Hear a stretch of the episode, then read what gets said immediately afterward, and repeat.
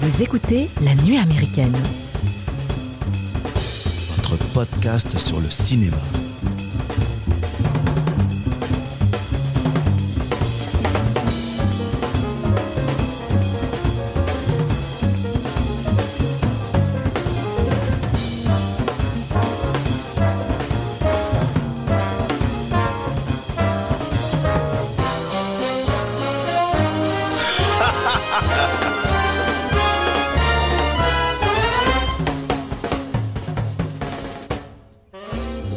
Bonjour les amis et bienvenue à la table de la nuit américaine. En tant que cinéphile aguerri et amateur de frissons, nous voici une fois de plus réunis dans les méandres sombres et captivants du 7e art.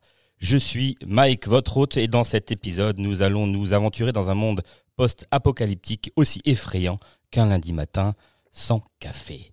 Jetez un coup d'œil par la fenêtre des rues désertes, des bâtiments en ruine et partout des silhouettes errantes qui ressemblent étrangement à Loris. Oui, mes chers auditeurs, nous plongeons aujourd'hui dans le film culte de Danny Boyle 28 jours plus tard, sorti en 2003, avec à l'affiche Cillian Murphy, Naomi Harris, Brendan Gleeson et Megan Burns. Il n'y a rien de tel qu'un petit virus dévastateur pour pimenter un samedi soir en famille. Hashtag Covid Remember. Mais ne vous inquiétez pas, nous sommes tous équipés de nos masques FFP2, alors installez-vous confortablement dans votre bunker, vérifiez la présence de réserve de popcorn et préparez-vous à être happé par 28 jours plus tard dans un épisode qui risque de faire battre votre cœur plus vite que la sortie du dernier iPhone en solde. En dernière partie, en deuxième partie d'émission, pardon, nous ferons la part belle à Mission Impossible Dead Reckoning Part 1, sorti le 12 juillet. J'y suis arrivé Ouais, ouais, Ouais, sorti le 12 juillet, 12 juillet qui est, je le rappelle, l'anniversaire des 25 ans de notre première victoire en Coupe du Monde. Wow. Donc, je ne vous cache pas que j'ai préféré regarder la VHS des yeux dans les bleus.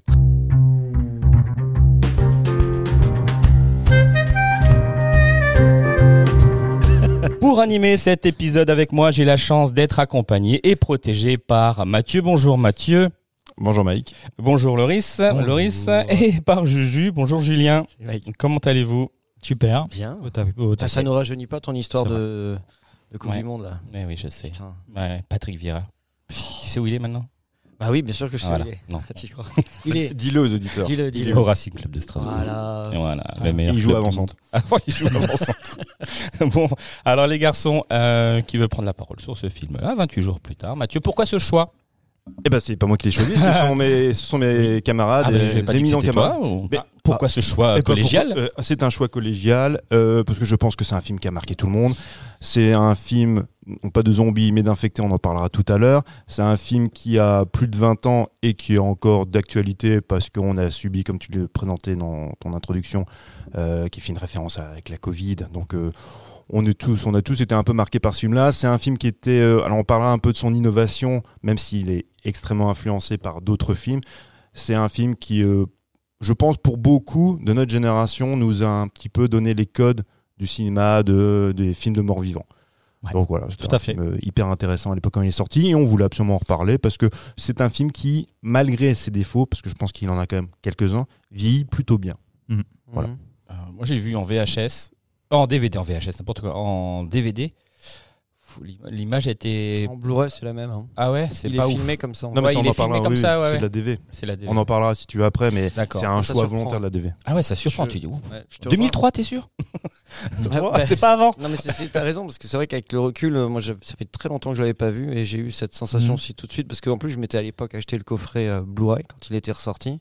Donc je sais pas combien de temps ça fait, je, je l'ai pu regarder, ça doit faire pas pas 10 ans mais euh, Mais en Blu-ray, c'est pas. euh, Bah non, L'image mais- n'est pas améliorée ou il n'y a Euh, pas un traitement ils ont pas sur- euh, cherché à, ils ont pas cherché à le, à le remasteriser, c'est juste une c'était à l'époque, c'était une version, ils l'ont sorti en Blu-ray quand euh, c'était sympa de revendre des Blu-ray parce que ça coûtait cher. Tu peux roter, vas-y. Non, non, c'est- mais en fait, tu, tu- tu- tu vois la différence. En fait, pendant tout le film qui est tourné en DV, tu as juste la dernière séquence qui est tournée en 35 mm. Ouais. Tu vois quand même aussi la, des- La différence à l'œil nu, elle est assez flagrante. Mais c'est un, choix esthétique. hein, D'accord, le- ok, cette c'est voulu, ouais. Ok. Mais euh, comme toi, ouais. Ouais, bah super film. Euh, c'est, je crois, je crois que c'est moi qui avait, euh, qui l'ai mis dans la liste euh, pour, pour être élu. Euh, et du coup, pourquoi ce film? Bah Parce que, comme dit Mathieu, pour moi, c'était aussi euh, le premier film de zombies, enfin d'infectés, je crois que j'ai vu. Euh, parce que euh, j'ai découvert moi le genre zombie avec Resident Evil, donc qui est le jeu vidéo qui est sorti en 96. Avant, on n'avait pas vraiment cette culture du film de zombie qui est venu avec George Romero et compagnie, qu'on a découvert moi pour ma part après.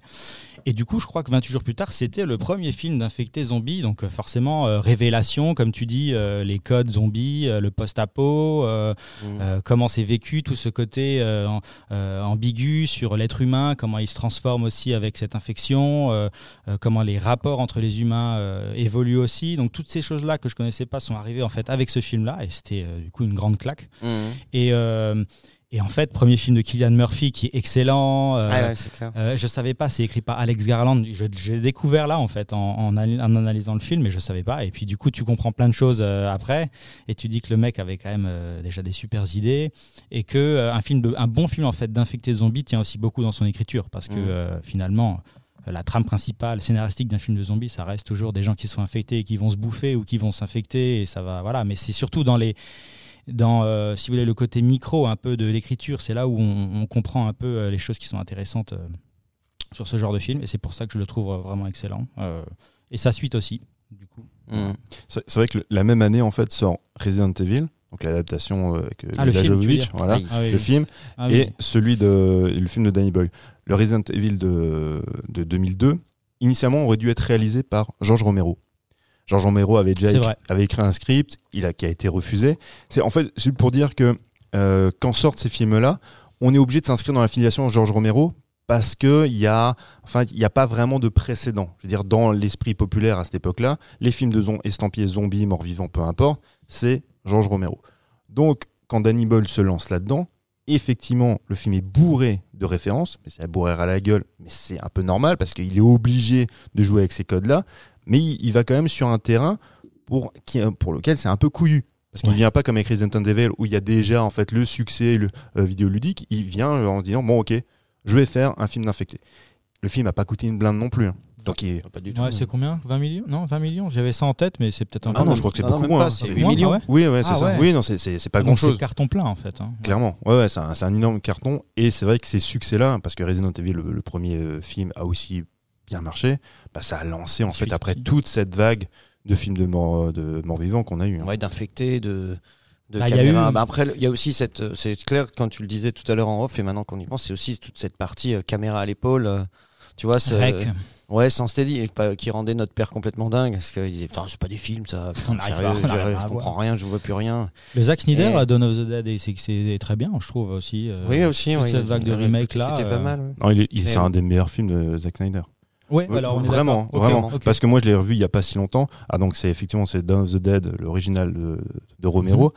Euh, il fait un remake en, en, il exclut, on va dire en partie, on va dire tout l'aspect politique. Bon, il faut savoir. Alors, c'est un peu compliqué. Juste qu'on se J'ai un doute là, mais c'est le huis C'est- clos. c'est dans le euh, supermarché Dans le supermarché, Ouais, c'est celui-là. ouais, En fait, il faut savoir que le film Zombie, donc Dawn of the Dead de, de Romero, il y a deux versions. Il y a eu la version américaine et il y a la version européenne. La version européenne qui a été remontée par Dario Argento. Dario Argento et Mhm. Romero étaient très Mhm. proches. Donc tu as les Goblins qui font la musique pour la version européenne et euh, Dario Argento a fait un montage un peu plus brutal.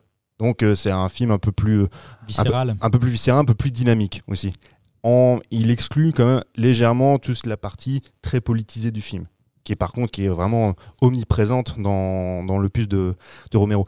Et euh, de Zack Snyder, finalement, il arrive astucieusement à bien combiner tout ça. Mhm. Il fait un film extrêmement ludique, très, aussi assez gore, très dramatique, parce que c'est un film Ouais. qui est assez poignant. Ouais. Et euh, c'est une des rares fois, je trouve, que Zack Snyder, euh, il a été aussi touchant dans un film, et qui plus est, du coup, dans un film de zombies.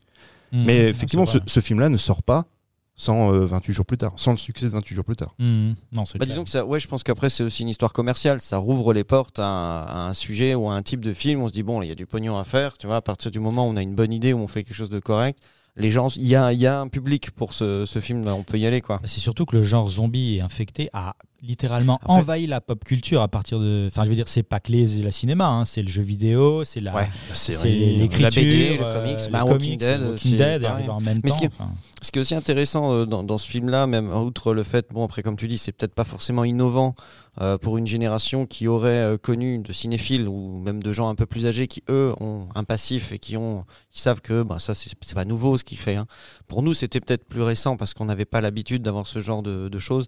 Euh, le fait, de- enfin l'utilisation de ce type de caméra, comme il le fait un peu docu comme ça, ou ce- cette image un peu, euh, un peu sale. Et puis, euh, le- mais pour eux, c'est aussi assez pratique, je pense, hein, parce que pour filmer, moi, je- moi, ce qui m'avait rendu ouf, aussi ouf, c'est putain, je dis comment ils arrivent à vider les rues d'une ville comme ça, alors qu'en fait, ils, c'est Ouais, très ouais. sectionné. C'est quartier par quartier, j'imagine. Même pas, c'est des, c'est des petits bouts de rue, mais ils Ouais, arrivent ouais. à te faire. Ça, c'est le cinéma aussi, Ah oui, hein, tu vois, et selon l'angle que tu prends, comment C'était les, mets. scènes- les dimanches matins. Enfin, voilà, aussi, les euh, scènes sont tournées au petit matin, donc c'est déjà beaucoup plus calme. Mais euh, mais il y a aussi une vraie dimension euh, humaine dans le film, tu vois, Mhm. c'est-à-dire comment réagit l'humain face à cette situation. Et ça aussi, c'était là. Tu te dis aussi, putain, mais c'est dingue. Que- comment je réagirais si je me réveille et il y a plus personne? Hmm. Tu- tu- D'ailleurs, tu veux bien pitcher Rapidos? Euh, ouais, bien sûr. Ben le, le sans, enfin, de toute façon, je pense que le spoil, on s'en fiche On sur fiche, les, sur les c'est- films là. Ben en fait, c'est euh, le film commence sur le, le réveil à l'hôpital. Enfin, on entend Non, plus oui. ou moins. Non. Avec les, les, les, les singes. Oui, effectivement, oui, c'est vrai, tout à fait. Genre raison. clin d'œil quand même à l'armée des douze singes. Ouais, c'est- aussi, ouais, ouais. c'est un peu la même chose. tu vois. Ah, c'est clair. ouais. Oui, c'est vrai, ça commence par cette scène, tu as tout à fait raison. C'est euh, c'est un groupe de. euh, comment on appelle ça D'activistes. D'activistes euh, ouais, qui, euh, qui pénètrent dans un laboratoire pour libérer des animaux. Et euh, au moment de le libérer, il y a un singe qui a l'air. euh, un- ça doit être un chimpanzé, un truc comme ça. Rappelez-vous de mon histoire euh, Travis de Chimp. Ouais, c'est un peu Hein, ça, vous voyez ouais. de quoi c'est capable Mm. hein, un singe de, de cette, euh, de ce niveau-là.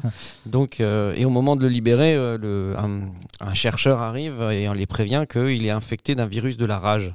Enfin, il- la rage, nous on l'a traduit comme ça, hein, mais je sais pas la rage qu'il a, c'est qu'il il est euh, Ouais, je sais. enragé. euh, Ils sont, ils sont infectés d'un virus la fureur. euh, létal. la quoi. fureur, voilà, C'est la fureur. la ouais. fureur. Donc c'est pas s'il a pas la rage euh, comme nous on la connaît, qui, qui existe, c'est vraiment un truc qui rend les. euh, Bah, sinon, ils ont dit Rabbit. Ouais, sinon ils Ouais, dit ouais, Rabbit, ça, exactement, tout à fait. Et du coup, ben, euh, bien sûr, les activistes euh, n'en font rien. Et au moment où il sort, le singe attaque, qu'on arrive à, arrive à infecter, et on voit tout de suite que c'est très rapide. Et du coup, l'humain est aussi, lui, sujet à, ce, à cette rage. La scène s'arrête et on se retrouve 28 jours plus tard, euh, le réveil de, À Londres, à désert. Londres, dans un hôpital. Le héros, euh, incarné par Kylian Murphy, qui s'appelle Jim, je crois. Jim Killian, moi je dis Cillian. Non, c'est Kylian. Ah, Killian. Ouais. Je sais pas, non, mais dans certaines interviews, t'entends, il dit Cillian. Cillian. Mais les, tous les anglo-saxons, euh, anglophones euh, disent Bon. euh, Kylian. Nous, on va dire Cillian. Cillian. Cillian, Cillian. voilà, Cillian, notre ami Cillian. Bref, et du coup, lui se réveille euh, suite à un accident qu'il a eu avant euh, justement l'hécatombe. Ouais, il était dans le coma, en gros. Lui, il était au moment où tout se passe, il est dans le coma, il se réveille, l'hôpital est vide, la ville de Londres est complètement vide, et c'est petit à petit qu'il va découvrir ben, ce qui s'est passé. progresse. ouais. Quel incroyable euh, Et, début, qui début va, de film. et du coup, il va essayer de, de survivre euh, dans, ce, dans ce monde post-apocalyptique. quoi. C'est assez génial quand il déambule seul dans les villes, dans, la, dans les rues et qui euh, Hello? Est-ce qu'il y a quelqu'un? Là, tu t'entends presque. euh, ouais, Ouais. c'est ça, les mouches voler, clairement. Ouais. Et juste au moment où il rentre dans l'église, et là, je trouve que aussi la, la rencontre avec, les Avec- premiers ouais. infectés, c'est assez, assez, c'est assez génial Mhm. comment c'est filmé. C'est terrifiant. Il arrive dans l'église et il y a le parterre de, de corps.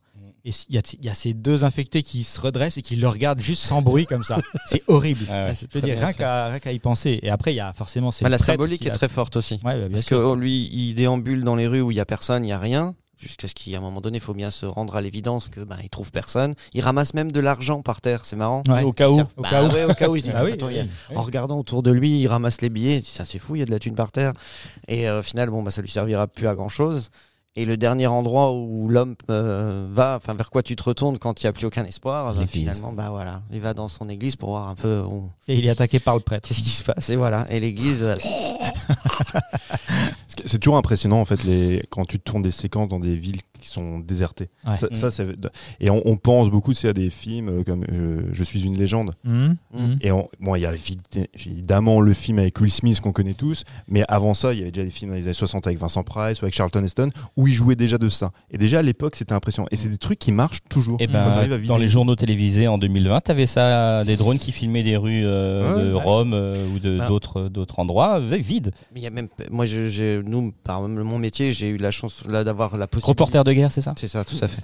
Et j'ai pu, euh, j'ai pu me promener dans des endroits où normalement on n'avait pas le droit d'être, et c'est, c'est, c'est, c'est absolument effrayant. hein. Mm. Ça fait très bizarre. Bon, d'un Ouais. coup, tu te dis, on est bien quand même. Bah, Tu m'ouvres juste les magasins, et puis euh, voilà. mais, mais honnêtement, ouais, c'est vrai que quand tu vois les esplanades, euh, peu importe de ta grande ville, tu vois, euh, qui, qui est complètement vide de monde à une heure où normalement il doit y même un minimum d'activité, quelque chose, tu vois. Le Vatican, je me rappelle d'une image du Vatican filmé euh, vide, complètement vide. Mm. C'était Ouais, c'est hallucinant, hein. Très Et ça renforce tout ce côté voilà, fois dramatique et euh, bah, apocalyptique. C'est ça qui est, Mm. qui est génial, où tu te dis que tu es seul face à l'inconnu et tu sais pas ce qui va se passer. Mais en fait, c'est c'est super intéressant parce que c'est vrai que quand ils rentrent dans l'église, tout cet aspect apocalypse, c'est genre l'apocalypse de Saint Jean qui, qui débarque. Effectivement, à ce moment-là, tu n'as aucune notion, quand tu es le personnage principal, que ce soit euh, que ce sont des infectés. C'est l'apocalypse. Donc, qui plus est de montrer ça, de montrer ça dans une église, il y a tout de suite symbolique un peu religieuse Mm. qui est très frappante. Et ça marche, ça, ça marche toujours. Que tu sois croyant ou pas, quand tu arrives à subvertir une église et y mettre des morts vivants, des vampires ou quoi que ce soit, il y a toujours un, un côté un peu gothique, fantastique qui marche à tous les Mm. coups. Tu dis, ok, l'apocalypse est en marche. Surtout que le danger, c'est en fait depuis le- quand le film, mis à part la première scène, effectivement, où on comprend que le danger va quand même être euh, très, très, euh, comment dire, très, pas très présent, mais c'est tout de suite très menaçant. C'est quelque chose de très dangereux, ça va très vite et, euh, et tu peux pas faire grand chose. Tout le début du film est très calme, même en termes de. Il n'y a pas, quasiment pas de musique. Et il y a ça aussi, il joue très très bien là-dessus. hein. la musique de Murphy est vachement bien faite. Et euh, euh, Boyle l'utilise très très bien aussi à des moments clés. Ce qui fait aussi la, la puissance des fois de la musique dans un film, c'est aussi beaucoup les silences qui sont utilisés. Mhm. Et donc la- la- les rues sont vides, il n'y a pas de bruit. Et euh, ce, ce- ce crescendo petit à petit, puis lui découvre par euh, les éléments du décor, finalement on raconte rien. Mhm. Tu vois, généralement, euh, tu entends une voix off, c'est souvent un journaliste, et puis tu vois des petites images de trucs. Et ça, ils l'introduisent tout au début, euh, mais en, en faisant voir que c'est, c'est pas ce qui s'est passé, c'est ce qu'on impose comme vision aux, aux singes. Mhm. Je sais pas si vous vous rappelez de ça. Mhm. Ça, ça démarre un petit peu comme ça. On voit des images de, bah, des, Ah, des c'est vrai. images vraies, tu Oui, vois. de- En, en fait, ça fait très orange mécanique. C'est Ouais. c'est Ouais, par, par le biais des images que tu provoques en fait euh, la, la violence. C'est c'est des, en fait, c'est des, euh, c'est c'est des rushs. Enfin, c'est des rushs. Comment on appelle ça? C'est c'est des images effectivement qui sont pas tournées sont eux-mêmes. des c'est images d'archives, d'actualité. Ouais, c'est ça. Et euh, Mais c'est ça qui est ouf, c'est qu'en plus tu te dis ce sont des vraies images. mais, mais ça, ce truc-là, c'est aussi hyper vé- révélateur de la période à laquelle ça a été tourné. Parce qu'on a eu quand même énormément de films qui utilisaient comme ça c'est des images d'actualité pour justement pour faire des génériques, tu vois, pour Mhm. introduire un, un- un monde qui est en pleine déliquescence. Et Mhm. ça, en- ça Mhm. plus l'utilisation de la DV, c'est vraiment un film, euh, tu vois, contemporain de, tu vois, de. Parce que de- c'est vrai de- qu'on est post, euh, bon, post 11 septembre. Il y a aussi eu toute cette vague de films qui ont été, euh, bah, comment dire, très, très, très choqués par, euh, par l'événement. Et donc, euh, ce côté post-apo, tout ça, ça aussi, c'est ressorti avec euh, cette violence un peu plus, euh, plus exacerbée. Et ça, ça, ça transparaît dans, dans, Ah. dans, ce, genre de truc. Le- cette utilisation là des, des images d'archives, ce qu'on appelle les stock shots, ça me fait toujours marrer quand tu dis ça encore aujourd'hui, parce que tu sens que le, le cinéma de série B, le cinéma d'exploitation, finalement, utilise toujours les mêmes mécanismes. Tu vois, Mhm. ça, l'utilisation des stock shots, tu avais déjà ça dans les années 40-50, on l'utilise encore aujourd'hui, mais parce que ça marche. Mhm. T'es pas obligé, tu as, une base de données, tu re- récupères ces images-là, ce sont les images chocs, et tu arrives astucieusement à l'introduire, à, à l'intégrer dans ton film, et ça fonctionne toujours. Mhm. Moi, je suis toujours épaté, tu vois, par, euh, par ces trucs-là. En plus, le propos qui est véhiculé par un truc comme ça, c'est clairement de dire mais moi je veux faire un film violent, j'ai pas autre chose à faire que d'aller chercher des images de société. Bougez pas, je vais vous chercher ça. Mhm. Euh, tu- je te fais un petit, euh, un petit montage de, de quelques images et la violence que tu vois dans ces images-là. et plus violente encore Ah, que, ce que film. tu verras dans le film. Ah, bien sûr. Moi, le- cette première scène, euh, de la revoir, en plus, comme on dit, ce qui est dingue, c'est que ma- 20 ans plus tard, ça reste encore très contemporain, hein, parce que c'est finalement des choses que tu qu'on continue à voir euh, tout le temps, machin, et Et qu'on continuera à voir. Ouais, ouais, plus ça va, que- plus ça se rapproche, quoi, hein, et qu'on continuera effectivement à voir. Il n'y même a rien hein. qui. Il y a rien qui a l'air de, de changer voilà, dans ce voilà, ça. Mais euh, voilà, et en- alors c'est dingue parce que encore aujourd'hui, tu regardes ça et euh, bah, comme tu disais tout à l'heure, euh, même dans le dans le dans le making of du film où Danny Boyle parle de cette menace euh, de, de virus, euh, de, de confinement, tu vois, de choses comme ça. Donc enfin, encore une fois, on reste très très présent. C'est quelque chose qu'on vit par la suite. Ces images qu'on voit, c'est aussi encore quand tu le regardes maintenant, il a tout de suite un impact. euh, il a tout de suite un impact très fort. Mhm. Ah c'est clair. C'est pour ça que ça, fon- ça a fonctionné à l'époque et ça fonctionne encore Mhm. quand tu, quand tu le regardes. Alors, L'utilisation de la DV, on en parlait tout à l'heure, c'est vrai que Mike disait que c'est un petit peu perturbant parce qu'aujourd'hui on est quand même habitué à avoir des images extrêmement léchées. Est-ce que, est-ce que on peut expliquer euh, la DV Bon, c'était de la, à l'époque, c'était une espèce de haute définition, de- enfin numérique. hein. On utilisait, c'était des petites caméras. L'avantage qu'elles avaient, c'est qu'elles étaient hyper euh, faciles d'utilisation, très légères. Donc ça permet en fait euh, ces mouvements où tu as le sentiment d'être dans un reportage. Le truc qui est surprenant, ouais. Non, non, je me rappelle enfin, d'une scène justement qui m'a le plus frappé avec cette image-là, c'est quand il y a donc ils sont dans le camp militaire là avec euh, tous les autres et il y a le militaire infecté qui garde attaché. Hmm. Et il y a du linge de blanc qui, est, euh, qui est accroché un peu partout. Et euh, vraiment, à l'image, tu as l'impression que ce- c'est un dessin animé. C'est le linge qui est, euh, qui est, il est vraiment pas réel. Enfin, je veux dire, c'est un très Mhm. flouté, très, voilà, voilà, c'est tout. Bah, bah, bah, écoute, ça t'a marqué. Voilà, ça c'est ton- Du linge sale. euh, C'est anxiogène. anxieux. Toi qui, Ouais, toi, c'est vrai que toi qui aimes beaucoup la lessive, Non. c'est toujours très propre chez Mike, faut quand même bien l'avouer. mais, non, non, mais c'est vrai que je me suis dit, mais en fait, euh, c'est pas, pas réel comme image. Mais je trouve que c'est là où c'est super fort, c'est d'utiliser ce genre de matos et d'avoir en fait aucune fois dans le film tu, tu ne remarques par exemple euh, le maquillage des, euh, des acteurs ou euh, t'es jamais choqué Bah par. ouais, bah, ouais, effectivement, c'est facile d'utilisation et en même temps, ça crée quand même une certaine distance avec le, le visage des comédiens, donc tu peux pas voir les défauts de maquillage ou quoi que ce soit. Et, euh, et c'est pour ça qu'il n'y a pas non plus une outrance au niveau c'est des, des maquillages. C'est bien utilisé, ouais. Non, c'est Parce que clairement. on- on- déjà les, les zombies, la plupart, enfin on va dire zombies ou les infectés, la plupart sont finalement une masse. Ouais. Tu, vois, tu les vois pas, il y en a peu que Ouais. tu vois. les cris, tu les entends cris. beaucoup. Il y a quelques-uns que tu vois, tu vois, de, de manière un peu frontale et Mhm. très proche, mais sinon ça reste une masse un- un- indistincte. Où le montage est très saccadé de toute façon. C'est ça. C'est dans la pénombre. euh, Ouais, ça va, oui. tu vois, Et, ouais. et ça reprend un petit peu ce qu'on faisait à l'époque, c'est qu'on faisait des- ce type de film, c'est avec euh, en péloche en 8 mm ou 16 mm, où tu étais en fait, dans ce qu'on a appelé plein plus tard, c'est le fond de footage. Donc tu Ah oui, retrouvais oui, des, des bandes. Là, on n'est pas dans le fond de footage, mais du coup, c'est assez surprenant parce que comment justifier l'utilisation de la DV dans ce cas-là? Parce que t'es pas dans le fond de footage. Mhm. T'as cette caméra tremblotante, donc ça donne juste, c'est pour, on sait très bien, hein, c'est le côté immersif, côté reportage, mais finalement, c'est y a un- même si ça fonctionne, hein, je trouve que ça fonctionne à, à fond, mais ça, ça reste quand même très euh, gadget finalement. Mhm. Dans le film suivant, dans 28 semaines plus tard, il sera en plus en DV, ils seront en 35, mais ils conserveront cet aspect reportage aussi extrêmement, tu vois, euh, surcuté finalement, parce que parce qu'il y a du montage hein, euh, dans ces trucs-là, et je trouve que ça marche aussi. Ouais, mais c'est quand même carrément moins un reportage. Le, le 28 semaines plus tard. Ah si, si, si. Tu trouves. Ouais, ouais. Et, ça donne quand même vachement les codes quand tu vois ce film-là. Tu penses vachement au, au film que faisait Greengrass ou des mecs comme ça. Mhm. Ou Liman, c'est Ah oui, oui, oui. Il y a- c'est en fait, c'est vraiment des films de leur Mhm. époque. Mhm. Moi, ce sont, pour moi, ça a été un, un gros problème à cette époque-là. On en a souvent parlé de, de ces images, tiens, en shaky cam et ce genre de choses. Mm. Pour moi, ça a été à un moment donné, c'était insupportable.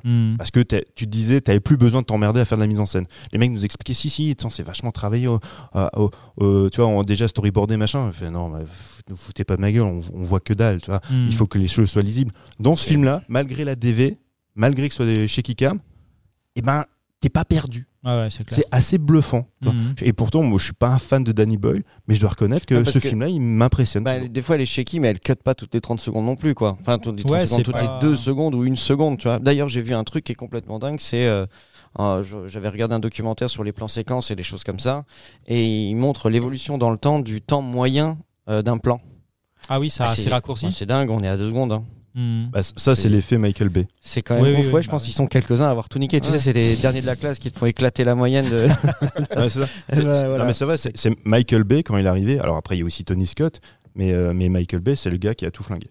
Et qui a, alors qu'on aime ou qu'on n'aime pas Michael Bay, ça c'est un autre débat. Mais c'est vrai qu'il a, il a en fait réinventé ou tu vois, ou, bah, La légende veut qu'il avait la pellicule devant lui et deux couteaux. Et il faisait. et puis après, Ah non, il disait bah, refaites-moi ça, euh, montez-moi ça. Non, mais c'est ouais. C'est- Après, il faut aussi se rappeler d'un truc, c'est que aujourd'hui, quand tu tournes en numérique, c'est aussi un peu différent. C'est parce, que- parce que tu sais, on parle souvent des plans séquences, des machins.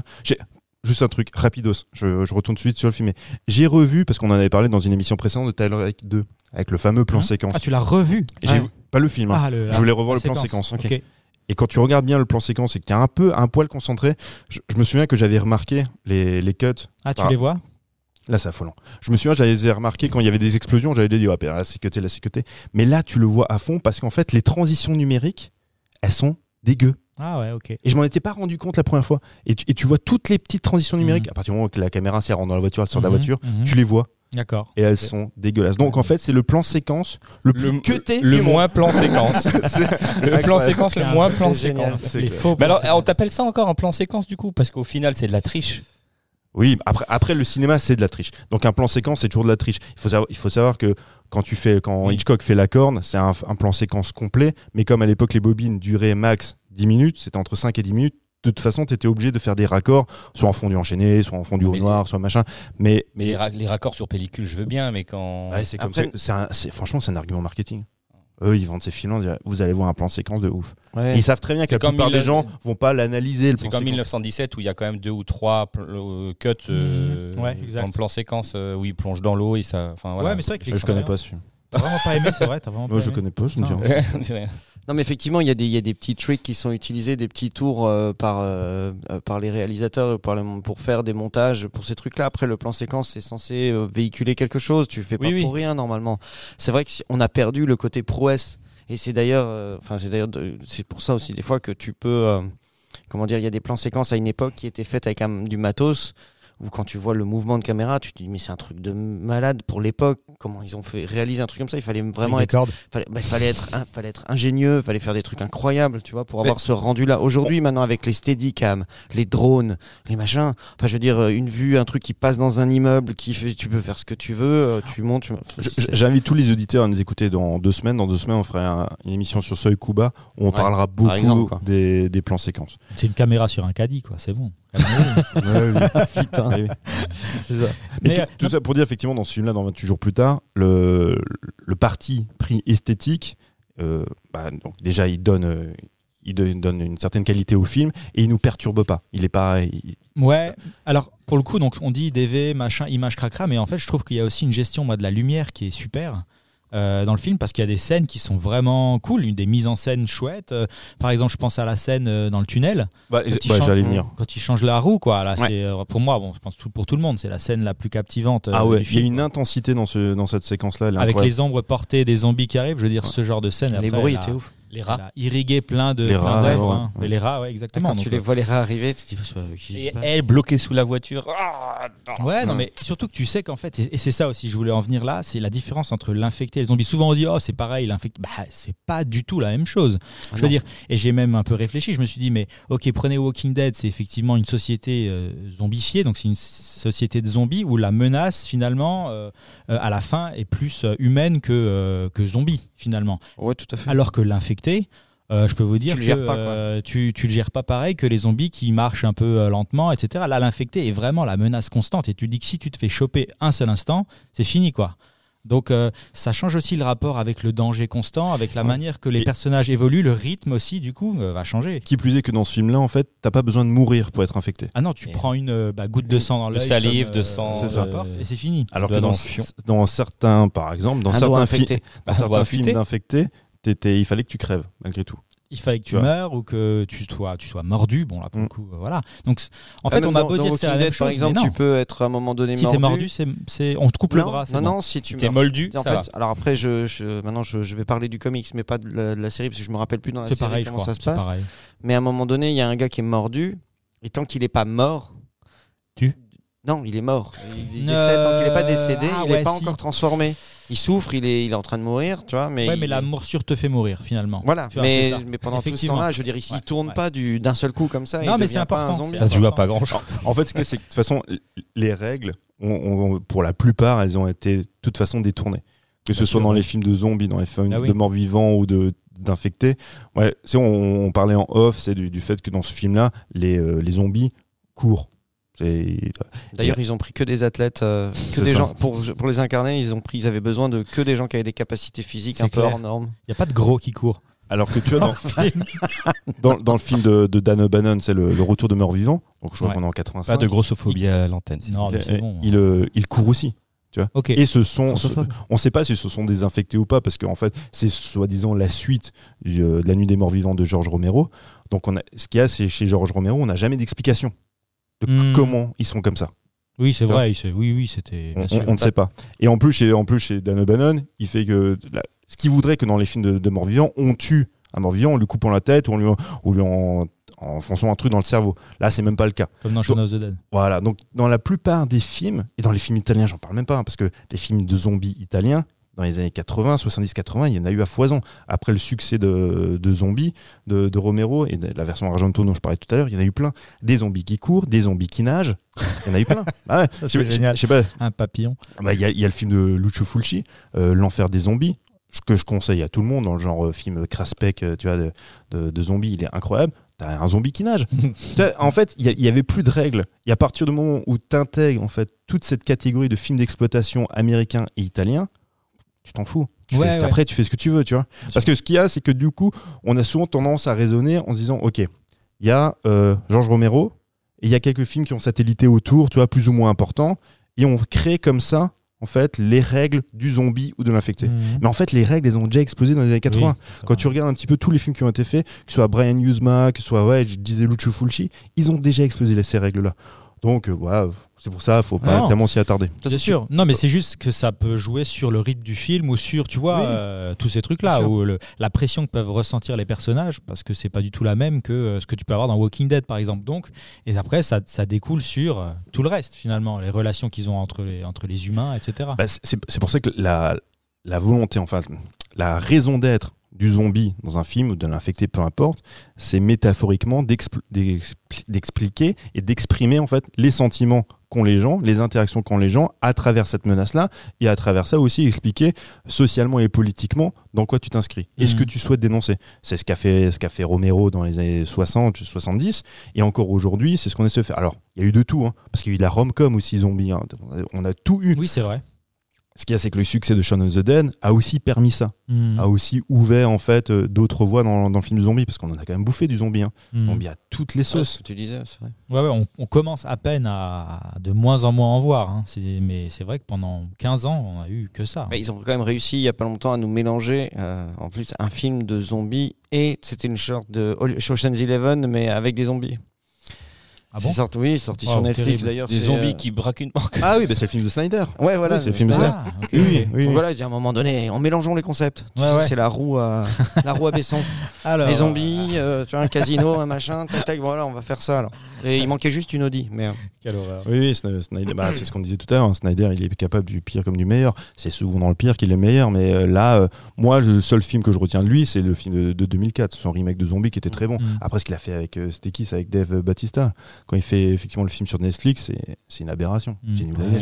Il y a des beaux maquillages par contre. Vous pensez quoi de l'écriture du, du- du- du script là? Vous, En termes de rythme, en termes de euh, comment les personnages évoluent aussi? Moi j'aime beaucoup la fin par exemple. Sur, euh, bah, on voit que les militaires euh, finalement sont absolument pas protecteurs. Il y a une sorte de, de renversement où mhm. les militaires deviennent la menace et finalement c'est Jim qui, qui devient le, un peu un tueur. euh, Qui, enfin, Bah, en fait, il est hein. obligé d'accepter pendant tout pendant tout le film. Ce que tu vois, mine de rien, c'est que euh, le, le, besoin de, de, famille est très important. Hmm. C'est le, le- cocon familial finalement. Et euh, la confiance c'est quelque chose dont tu as absolument besoin. Et euh, pardon. Parce qu'il le montre dès le début c'est-à-dire euh, les deux premiers personnages qui vont porter secours à Jim quand la première fois il est attaqué donc après après cet épisode de l'église Mhm. il est attaqué par par les infectés. Il y a donc les les, les deux Selena et Voilà, Selena et Effectivement, donc Selena qui elle va être le- un des personnages euh, ouais, qui est interprété par Naomi Harris, qu'on pareil à l'époque on connaissait absolument pas, avec ses cheveux courts en plus, donc euh, qui euh, qui intervient pour le sauver et même pour te dire le deuxième gars là je le vois Mark Noah Huntley qui a l'air d'être très proche de, de, de, de Naomi et enfin de de Selena pardon et à l'instant même où Ça, elle chaud. voit Elle le découpe quoi. ouais bah, c'est parce qu'elle sait la menace qui va devenir et il n'y a pas, y a pas, il y a pas Ouais, à mais discuter. Mais, comme tu dis, normalement, tu es censé avoir De l'affect. De l'affect. de l'affect, exactement. Ils, sont, ils survivent ensemble depuis un moment, surtout qu'on te, on t'explique pas, mais tu as l'impression quand même qu'ils ils survivent Mais ensemble. elle sait, elle sait très bien que c'est euh, la seule façon pour elle de survivre, c'est de réagir c'est comme, ça. D'ailleurs, à la fin du film, ça va revenir dans, dans ce que toi, tu, la scène Ouais. que, tu, es- que tu évoques. Elle dit euh, dans un, enfin, je sais pas en français comment elle dit, dans un one- in a heartbeat, tu vois, dans, en un, Un en temps un laps de éclair, temps hein. très très court, je te découpe. Tu vois, je te tuerai parce que c'est, C'est le seul film, où- enfin moi c'est le seul film où j'ai vu ça. Où je vois euh, justement qu'il n'y a pas de le moment où la personne elle, euh, Elle hésite. elle hésite. Le Mhm. moment d'hésitation. Normalement il y a dans tous les trucs, tu vois ça, t'as vu ça partout. Ah oui. Et là, l'idée euh, ça c'est ça. Et là, c'est de montrer tout de suite. Tu montres à quel point euh, où on est l'humanité. Tu vois, c'est- on en est là. Il y a- euh, je, je, je- Bah, t'utilise. Alors tu vois machin. moi c'est le truc qui mais me fait un peu tiquer dans quand ce la- film. quand la famille va arriver, elle va, va quand même, elle va être obligée de, de, de casser cette carapace parce que c'est elle le personnage qui, qui est le survivant, qui est, qui est déjà là depuis, bah, depuis le début. Elle s'est adaptée tout de suite. C'est pour ça qu'elle survit. Mais quand ils vont arriver dans le cercle de la famille, donc euh, protégés du coup, bah, du coup par euh, Franck et enfin bon, la, fa- la fille ne protège Mhm. pas beaucoup, mais c'est Franck qui devient l'image paternelle et qui les protège, qui est incarné par le merveilleux. euh, euh, Brendan Gleeson, que moi je sais, on découvre sur ce film-là. Et c'est la première fois après qu'il va hésiter. Quand Mm. euh, justement il se transforme. Et, et tout leur petit voyage là en voiture, à un moment donné, tu te retrouves en road trip familial. Mhm. Derrière, ça joue aux cartes. Kylian Murphy, il, est, euh, il a le bras dehors à la fenêtre. Tu vois, une insouciance qui revient dès que tu es de nouveau dans ton, dans ton cocon familial. Quand l'image euh, du père de- de- disparaît, ben, c'est-à-dire quand il, il est infecté et que l'appareil hésitation et qu'il est abattu par les militaires, l'image euh, du père, ça devient du coup le, le major Sergent Farrell. sergent ouais, voilà, qui, est, qui est censé être la- les protéger. Et c'est là que tu es encore une fois corrompu par la situation, comme tu disais, où celui qui est censé te protéger, bah, ça devient ton agresseur. Et c'est là aussi que tu vois qu'est-ce qui se passe quand dans la cellule qui est censée être ma cellule protectrice, bah, je, suis, je suis agressé. Et Mhm. comme tu dis, ben, Kylian Murphy, pour s'en sortir, il est obligé de retourner à un état primaire et devenir quasiment un infecté. Il y a une scène d'exécution euh, avec des, qui concerne des pouces dans des yeux. Et là, et là voilà, encore une fois, qui est, ben, qui est magnifique parce que le crescendo qu'il va y avoir, accompagné euh, de la musique merveilleuse, Elle- hein, elle est super bien choisie. Génial cette musique euh, dans ce dans ce comment dire ce contexte qui augmente en intensité est comme ça. En plus, elle a même pas été. Ils la reprennent dans la suite aussi. hein. Absolument. Et, et, c'est vraiment. Il y, y a beaucoup de choses à dire justement sur cette dernière partie et sur le. Moi, ce que ce que j'aime, les infectés, c'est une chose, mais la relation que tu as à l'homme, c'est dans, dans, des situations de, de, de, de post-apo- post-apocalyptique. c'est là que, comme tu disais, même dans Walking Dead, c'est la même chose. Dans plein de trucs qui ont été faits, le vrai danger, la vraie menace, finalement, ça reste l'homme. quoi. Mhm. Clairement, ouais. Parce que c'est vrai que la différence avec le deuxième, où les militaires sont une force armée et politique, dans celui-ci, ils représentent l'armée de par leur uniforme, mais ils n'ont aucune fonction, finalement, C'est vrai. au niveau de Ils ont l'armée. juste des armes, en fait. C'est ça. Donc, politiquement, c'est pas un film politique, celui-ci. C'est vraiment un film où on, on joue sur les rapports humains. Mhm. Et c'est pour ça que là, en fait, la, ils le disent, en fait, la seule raison pour laquelle ils les ont accueillis, c'est parce qu'en fait, bah, ils veulent baiser la Bah, nana. les filles, quoi. Ouais. Et euh, c'est la seule chose. Il y a, il y a en fait, Il y a- y un objectif aussi derrière de, de procréation, de survie de la, de la race humaine, non? Où il y a que de la baise? il y a que de la baise, Mhm. tel que c'est exprimé. Parce que parce qu'il dit à un, à un moment donné Non, quand le sergent il est avec euh, Cillian Murphy là, je sais plus son, le nom du personnage, Jim. Jim, euh, en aparté avant que, que tout parte en, en couille, il lui dit que la femme c'est le donc il avait promis des femmes effectivement Oui, oui. à ses à ses troupes pour les faire espérer les faire rester pour pas que Bah, ils se suicident Non, mais- etc. Oui, mais c'était pas pour Mais faire que- des enfants. Non, non, mais d'accord, mais que pour, euh, la femme était quand même la seule, le, la, le seul, euh, la seule euh, solution. Non. Ouais, mais alors je, je pense que c'est pour justifier l'acte parce que eux, tels qu'ils sont à ce moment-là, ne arrivent pas à se projeter. Il n'y a pas de projection dans un avenir possible, tu vois, dans, dans leur situation. Ils, ils ignorent même finalement ce qui se passe. Alors, ils estiment que c'est uniquement circonscrit à, à l'Angleterre, en fait, ce qui est en train de se passer. C'est le cas. C'est le cas. Mais pour eux, en fait, finalement, ils savent pas. Ils vivent au jour le jour et ils, ont, ils, sont, ils se révèlent uniquement par des, des besoins primaires Mhm. bouffer, baiser. Il y a une nana qui débarque. C'est vraiment, ça fait penser c'est à des films, euh, des fantasy, Conan le barbare, où des mecs, tu sais, ils pillent des villages et ils font quoi? Ils, ils- ils prennent ce qu'ils peuvent et ils baisent, sans se soucier de ce qui peut se passer véritablement demain. L'autre, en fait, là, le, le Christopher Eccleston qui joue le major, effectivement, il justifie. Il essaie de tout justifier. Il, il a ce côté, comme tu disais, un peu paternaliste. Mais finalement, les mecs. La finalité, c'est juste ça, oui, y a- y pour, pour eux, ils savent même pas s'il y a encore un avenir. Mm. Tu sais que- Parce qu'ils sont pas au courant qu'il y a que l'Angleterre qui, qui Mais parce est que- affectée. lui, en fait, il, il, a, il a un rôle aussi, c'est de, bah, de petit baron vois, dans situation. Mmh, c'est ouais, lui ouais. qui décide de tout. Parce que finalement, ils n'ont pas d'instruction. Les militaires sont quand même assujettis à, ré- à répondre en fait à une volonté politique. C'est donc si on leur dit pas ce qu'ils doivent faire, bah, les mecs sont là, bah, ils, gèrent son petit domaine. Donc ils- c'est pas pour rien qu'ils sont installés dans une espèce de château, tu vois. Ouais, c'est ça. Ouais. Ils, ils sont dans ce château. Lui, c'est un petit peu le, le baron du, du domaine. Parce que c'est pas le Et- truc le plus facile à défendre non plus. Il y a des fenêtres partout, machin. Militairement Ah parlant, comme point stratégique, c'est pas génial. Après, il y a mais un- C'est- Ils, ils- en fait, et en plus, là, le, ils, ils ont une espèce de- d'infecté chez eux pour voir comment il évolue. C'est- Ils s'en foutent, c'est une attraction. Mhm. finalement pour eux. Alors ça rappelle aussi beaucoup, je sais pas si vous avez vu euh, Le jour des morts vivants de Romero, Mm. c'est exactement la même chose. Il y a euh, la, le- la même créature. Mais en fait, c'est vrai que ça devient juste une attraction parce qu'ils ont besoin de jeu. Parce Il faut s'ennuie, quoi. Ils s'ennuient. Il y a besoin de divertissement. Il y a des, il y a des proies qui viennent. Qui plus est, il y a une nana. Eh ben, tant mieux, on va pouvoir se divertir aussi. Il y a plus que ça. Donc c'est en quoi le film est extrêmement nihiliste? Alors que le 2, il y a plus une charge en fait plus politique. Mhm, Ouais, clairement.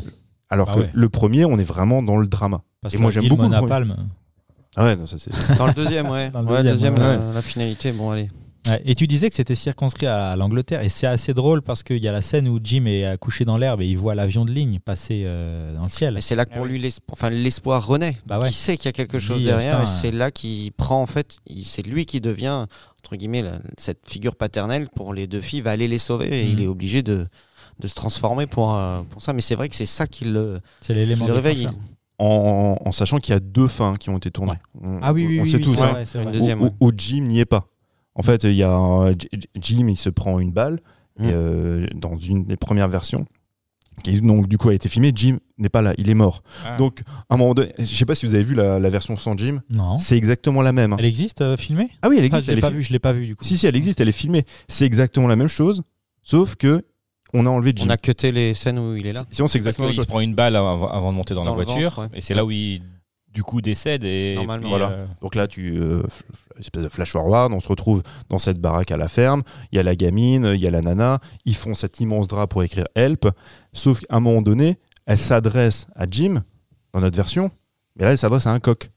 Ah. Donc ok, en fait, ils ont ils ont rajouté ou enlevé certains Vous- éléments. vous avez- moi, ce qui m'a enfin, pas marqué, mais je l'ai, ça m'a tapé, tapé à l'œil. euh, il a je sais pas, un petit flashback dans son, dans son réveil tout à la fin, tu sais, quand il est allongé dans la nouvelle Mhm. maison, enfin dans la, dans la maison là où il attend. Euh, et tout d'un coup, il a flashback et il y a écrit L.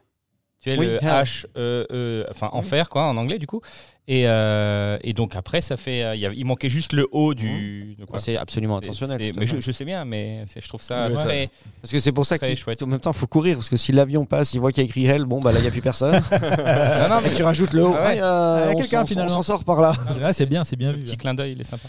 Non, et je trouve, ouais, donc euh, c'est vrai que c'est sur ces petits détails qui font, qui rendent le film cohérent et qui font qu'on l'aime beaucoup plus facilement, quoi. C'est ces petits trucs qui sont là, et ces petits clins d'œil, c'est des choses qui sont un peu malines et c'est un peu parcours, ça parcourt un peu le film tout le temps et ça, ça, bah, ça, ça, ça tient du très bon film, quoi. Mais Il arrive à faire comme, comme, euh, comme par exemple certaines scènes où il y a des tensions, il faut te mettre un petit élément comique derrière pour descendre un peu cette tension, parce que les gens, tu peux pas les garder. à Mais ils en abusent niveaux. pas. Non, c'est là voilà, où c'est bien ça, fait. c'est fait Ouais, ouais. finement. C'est c'est fin. Euh, c'est par exemple, fin. tu as la scène où ils sont euh, dans le supermarché, où ils s'arrêtent. Mhm. Mais ça, c'est total. En plus, il y a, il y y a des scènes un peu. C'est ça qui est pas mal aussi, je l'avais noté, ça, c'est qu'il y a, il y a de temps en temps des scènes un peu. euh, euh, comment on va dire ça Ésotériques comme ça. Pas ésotériques. euh, euh, Po- poétique. Poé- euh, Ouais, c'est très poétique, c'est Mm. très, c'est très complètement sorti du truc quand ils vont s'arrêter, qu'ils vont euh, voir la famille de, de chevaux sauvages, enfin la Mhm. famille, euh, supposément la famille, ils imaginent que c'est ça, et qui, où ça représente. c'est des rappels à bah, l'humanité, des rappels à la, planète, la nature, à la des choses nature. comme ça. Quand il, puis là, ça il y a beaucoup plus de lumière et quand, alors quand ils sont dans ce fameux magasin,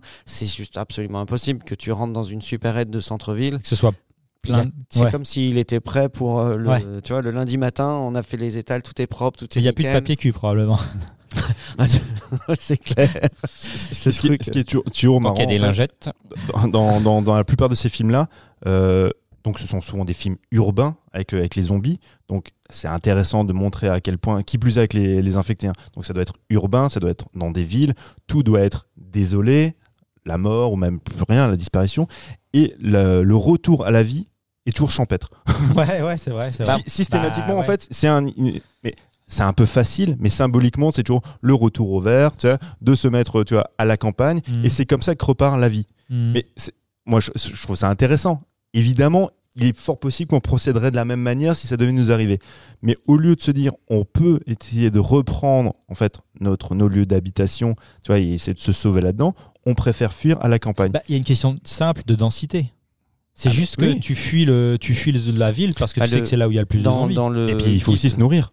Et Parce que tu te dis, si tu vas, si tu vas à la campagne, tu peux Ah. éventuellement cultiver. C'est le, le premier truc. En fait. C'est ouf parce que maintenant que vous, vous dites, euh, vous dites ça, c'est c'est dingue. Comme, comme quoi, peut-être que pour renaître ou pour revivre ou pour, il faut sortir de, de, de, de la société finalement. Tu vois, la, la ville, fait- Mhm, est-ce qu'elle est, est-ce qu'elle bien est de, de- de plus nocive en fait? La, la ville, la grosse ville, finalement, c'est un petit peu euh, tout ce, tout ce qui est perverti, tout ce qui est machin, et ça fonctionne euh, c'est sur un équilibre très très très léger. Alors que quand tu retournes à la nature euh, ou à la campagne, d'elle-même, elle, te, elle peut te nourrir, elle peut faire plein de choses, des choses que tu ne peux pas faire en ville. En ville, si on t'approvisionne pas, si on machin, s'il n'y Ah a oui, pas oui. ceci, s'il n'y a pas cela, tu t'en sors plus. Et on, on en revient finalement toujours à Georges Romero. Georges Romero, dans, même dans cette trilogie suivante sur les zombies, que c'est face Land of the Dead, ce genre de choses, la, la vie euh, dans la cité, la vie urbaine, est un danger pour l'homme. Mhm. Parce qu'elle est obligée de se diviser, comme on le voit encore aujourd'hui, hein, c'est, elle, est- elle est divisée en deux clans. Ceux, l'élite, qui est minoritaire, Marche ou crève. quoi. voilà, et plus bah, la plèbe, nous. Et donc il explique toujours que ce fonctionnement dans une société dans la ville, c'est le gros problème, c'est ce qui amène effectivement le zombie, c'est ce qui fait qu'on n'arrive pas à s'extraire de ça, et c'est le retour à la- à- du coup à la campagne. Mhm. Fi- finalement, C'est une métaphore simple mais très efficace. Quoi. voilà. C'est ce qui est ce qu'il y a de plus évident dans les films Le Survivant, c'est euh, Matheson quand il écrit le, le bouquin après les différentes itérations au, au cinéma.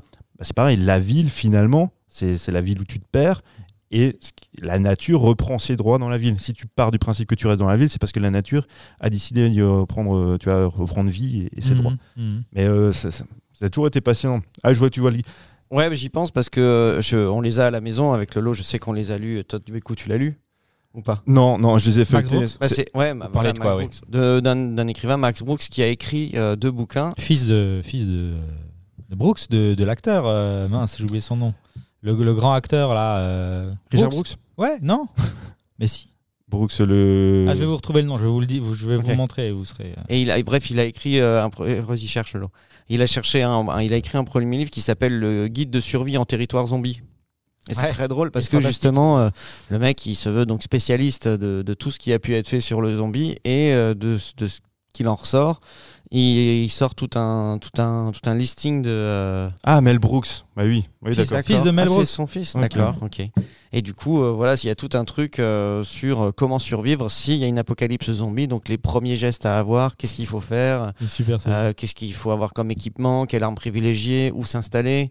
Euh, et ça peut très bien fonctionner pour plein de, de situations, c'est du survivalisme, quoi. Mais ce qui est marrant, c'est qu'aussi, donc il le dit tout de suite, s'éloigner des zones denses en population. Euh, chercher euh, l'isolement le plus possible. Donc directement, les- il dit aussi bah, ceux qui s'en sortent le plus, c'est ceux qui ont déjà l'habitude ou qui sont déjà excentrés par rapport à tout ça. Exactement. Et d'ailleurs, c'est ce gars-là qui a suite a écrit euh, le, le bouquin qui a été adapté, World War Z. D'après vous, quel est le, le contexte où ce serait plus facile de survivre? C'est pas le contexte avec des zombies, pas celui des. Tu vois, zombie infecté Ouais, zombies infectés. C'est les infectés, ça a l'air un peu plus. C'est chaud. C'est Là, chaud, hein, ouais, virulent. très, très, Ils veulent très, vraiment que tu sois malade comme eux, quoi. Mais en fait, excuse- avec les infectés, moi je pense qu'il y a toujours malgré tout, comme c'est. En fait, s'ils sont devenus infectés, c'est par la faute de l'homme. Mm. Donc on peut toujours supposer qu'éventuellement, peut-être que l'homme pourra réparer ça. Le zombie, il y a un côté très, en fait, euh, euh, comment dire ça? Un, peu finalement démoniaque. C'est souvent, en fait, dans les films de zombies, c'est. Dans les films, enfin à l'origine, hein, que ce soit White Zombie ou tous les films, euh, tu vois, la, haïtiens, on va dire, parce que ça vient de là, hein, donc les trucs vaudous et tout ça. Mm. Et ben en fait, il y a quand même une espèce de, bah, c'est comme Dieu qui te, qui te punit finalement. Punition divine. Donc ouais, la punition divine, nous en tant qu'hommes, eh ben on- il est difficile pour nous, tu vois, de. Bah, dans de Dawn of the Dead, c'est ce qu'ils disent assez rapidement. hein. C'est une punition divine, c'est Dieu qui nous punit. Enfin, ça revient Bah, toujours dans les films. T'as les prêtres qui courent. euh, c'est Dieu qui nous punit. Voilà. Mais, mais t'as jamais vraiment d'explication. En même temps, est-ce que vrai. la religion n'a pas tendance à sauter sur tout ce qui justifie son truc Bon, après, voilà. Mais non, mais c'est marrant parce que c'est enfin, pas marrant. C'est un, un élément qui est d'ailleurs euh, plus ou moins avancé dans le film, même si c'est très, euh, très en, en filigrane. Mais euh, il y a le, le zombie, si on parle de zombie euh, qui serait effectivement euh, un jugement, euh, tu vois, divin ou un truc qui nous C'est le arriverait, châtiment divin. ouais. C'est-à-dire même un moment, euh, au moment où le, le zombie il est complètement décharné, tu vois, il lui manque des muscles. D'ailleurs, il y a des gens quand, ils, quand on commence à discuter trop sérieusement de zombies qui disent oui, mais si les muscles, nan, tu peux pas activer les. ah oui, oui, bon, morts, là, machin, il y a bref. aussi ce mais normalement, le zombie, il peut être complètement décharné et euh, ressembler. Il a plus rien de, de, de fonctionnel, mais il est quand même en train d'avancer vers toi. C'est vraiment inexorable et ça s'arrête jamais. Dans 28 jours plus tard, le- l'infecté. Clairement, bah déjà, le, comme Matt Mike le- en parlait tout à l'heure, le gars qui maintient enfermé dans cette petite cour avec le linge sale, pour, euh, c'est pour étudier, voir combien de temps il va tenir. Est-ce qu'il sa femme, est-ce qu'il machin. Et du coup, voilà. femme. Et à la fin Ouais. aussi, on le voit d'ailleurs quand dans cette dernière scène, quand ils sont sur le petit cottage là, en train de faire le truc, tu vois que les corps sont en train de, de s'atrophier, de, de- de maigrir euh, forcément parce qu'ils se nourrissent plus du tout. Donc le, le- la situation, par, par cette image, on te dit que la situation va se résorber d'elle-même. Quand il vrai. n'y aura plus d'humains infectés, si tu arrives à isoler le truc, vrai. eh ben, au bout d'un moment, il va mourir tout seul. Oui, oui, c'est très différent finalement du zombie qui ne meurt jamais. Ce qui veut dire, du- donc voilà, à partir du moment où il y a, où il y a, y a ça, c'est que euh, y a encore une chance euh, pour en sortir. Oui, c'est vrai, t'as raison. C'est vrai que c'était ça, et ça change tout sur le, la manière d'appréhender le problème et de rétablir une société et de voir. D'où comment- un second, tu as un espoir. quoi. Voilà, C'est-à-dire que tu peux voilà, de nouveau re- retrouver une un semblant de société et puis peut-être renaître de tes cendres. quoi. Là où le zombie qui meurt jamais, c'est c'est chiant quoi. Oui, puis, puis Ah, c'est dit, chiant, c'est bah, c'est chiant et à partir du moment où c'est un châtiment effectivement divin, toi tu peux pas en fait, même si la volonté de l'homme c'est se déifier, bah, dans l'absolu on estime que là pour le coup, euh, oui, bah, t'es un petit peu dans le caca donc il y a peu de Ouais. chances que tu puisses t'en sortir. Comme t'as plus, t'as pas la main là-dessus. Moi, moi, je conseille toujours. Avant, on parlait c'est des, des maquillages. Où tu dis oui, bah quand les mecs sont décharnés, machin, ils peuvent pas être en mouvement. Moi, je, je conseille de regarder Le Lac des Morts Vivants de Jean Rollin, 1981, avec des zombies nazis. les fameux. Ah, tu me parles, tout ce que j'aime. Alors non mais si vous voulez rire et je sais que vous aimez rire, faut Mm. regarder ce film-là. C'est incroyable parce que là les maquillages, c'est c'est les maquillages où tu te dis bon un zombie comment je vais le faire? J'ai pas de moyens, bah j'ai qu'à le peindre en vert. Ah oui, le bleu, vert dans le visage. Les mecs ils sortent de l'eau parce qu'ils sont dans un lac. Ils sortent de l'eau, ils tirent des gens. Bon, le maquillage, bah, il, du coup, il, il coule. et ils se retrouvent sur, le, sur la peau de, de l'actrice qui sont en train d'a- d'agresser. Ça, c'est génial. T'as des, t'as des Euh. séquences, parce que ça se passe là, pour le coup, c'est un film très champêtre. Ça se passe dans, euh, dans, dans la campagne. Tu vois, à un moment donné, t'as des séquences avec des, des, euh, les villageois qui essayent de se dire bon, bah, on va s'organiser, tu vois. Les, les, cou- les, les coups d'œil caméra, tu vois, Ah merde. Avec des, les, les comédiens, enfin les comédiens, les, les gars qui se qui commencent des à- acteurs non professionnels. Quoi. ah ouais, il y a- y, a un professionnel je- dont son nom m'échappe, mais qui, qui se marre, tu vois, qui refont les séquences. tu vois. Énorme. C'est génial, c'est à voir. Bon, Jean Rollin fait des bons films. Il a fait, si vous aimez le fantastique, si vous aimez les trucs un peu euh, avec des vampires et puis des femmes vampires un peu dénudées ou beaucoup dénudées, faut aller voir du Jean Rollin. Mais, mais ce C'est considéré comme un nanar apparemment. oui, oui, bah, c'est un, c'est un super nain. Mais le Lac des Morts Vivants, c'est devenu un film culte. Aux États-Unis, il a été plus vu encore qu'en Europe. C'est un film culte. Ah ok, ok. Ouais, vraiment. Mais euh, c'est à prendre au 15e degré. Ok. Ok. À noter. Sur notre liste euh, d'Halloween cette année. To watch list. Bah, on en a une euh, spéciale Halloween, ouais. Tout à fait. Messieurs, Yes. est-ce qu'on peut passer à la deuxième partie de cette émission? Bah, je pense qu'on a un peu fait le Écoute. tour, ouais, ouais. En peut-être en, en mot de la fin, on va dire euh, ce que ce Jupe. qu'on en a. oh, non. Jupe.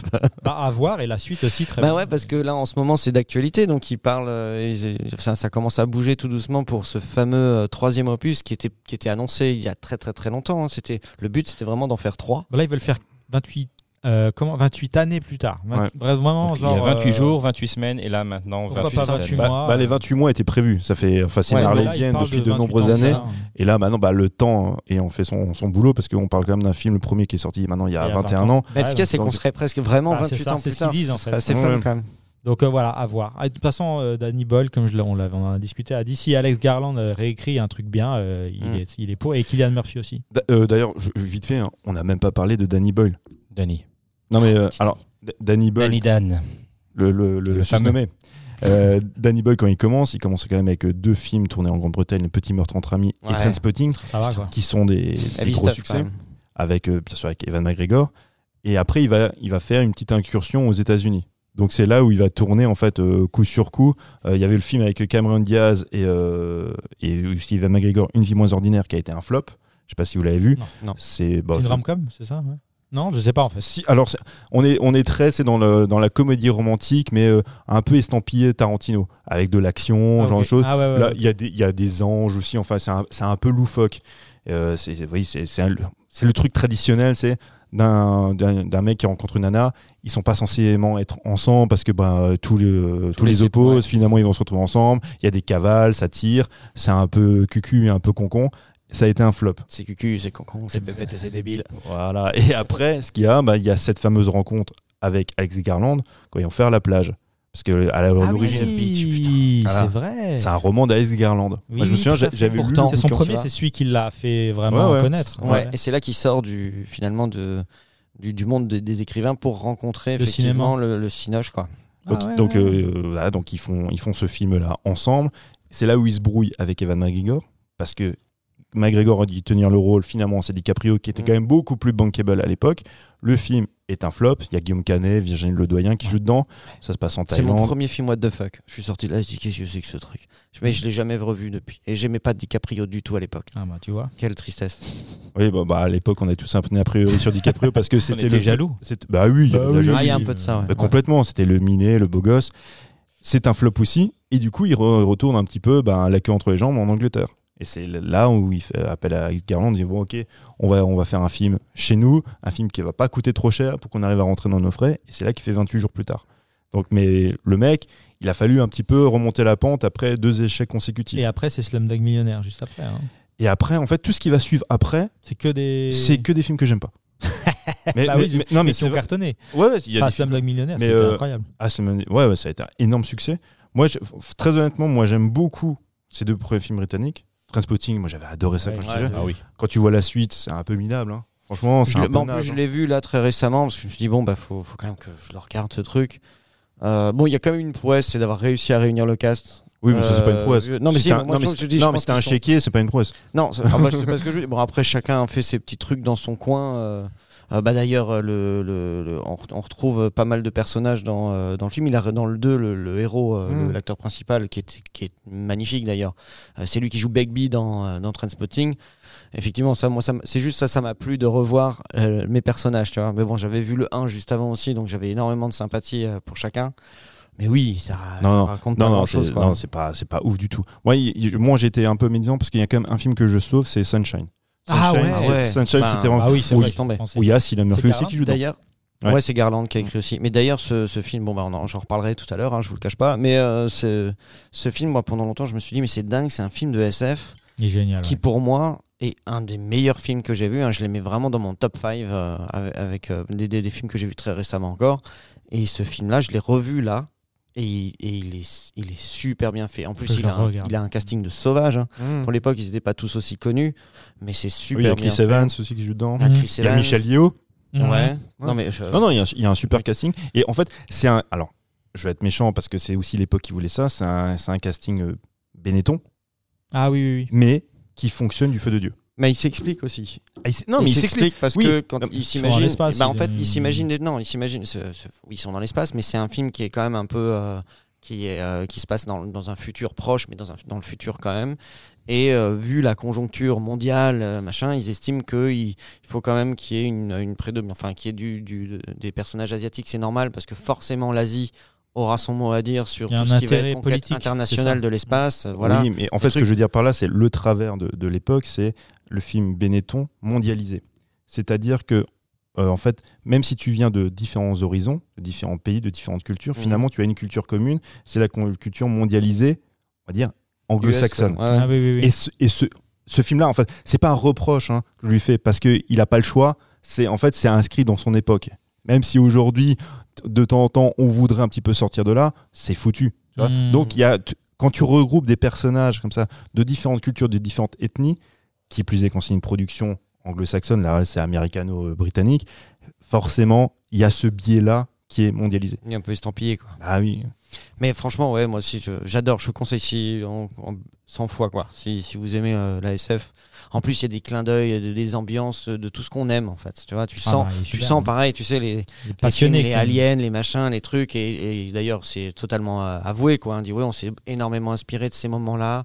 Euh, pour ça, pour ça, pour ça, pour ça. C'est vraiment, c'est vraiment très intéressant. Et le film est super bien. Mais bien après, c'est quand même triste. hein. Putain, là, je suis en train de voir euh, la filmographie. Entre euh, Yesterday, là, qui était sorti il y a pas longtemps, Le Bon Pitch de départ, une- enfin, pour moi, je trouve que c'est une cata. Il y avait Trans, c'est avec. Vincent Cassel, c'est vraiment Ouais. pas ouf. Enfin, Slumdog Millionnaire, je sais qu'il y a eu beaucoup de succès.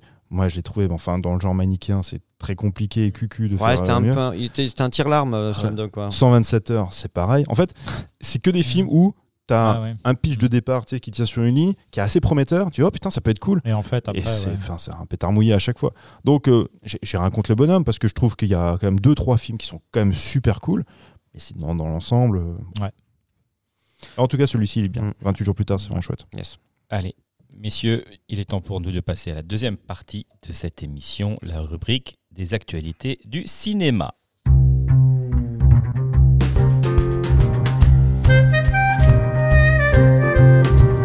Les actualités du cinéma, aujourd'hui, pour cet épisode, nous avons choisi de parler du film Mission Impossible Dead Reckoning Part 1, sorti ouais, oui. le Ouais. 12 juillet.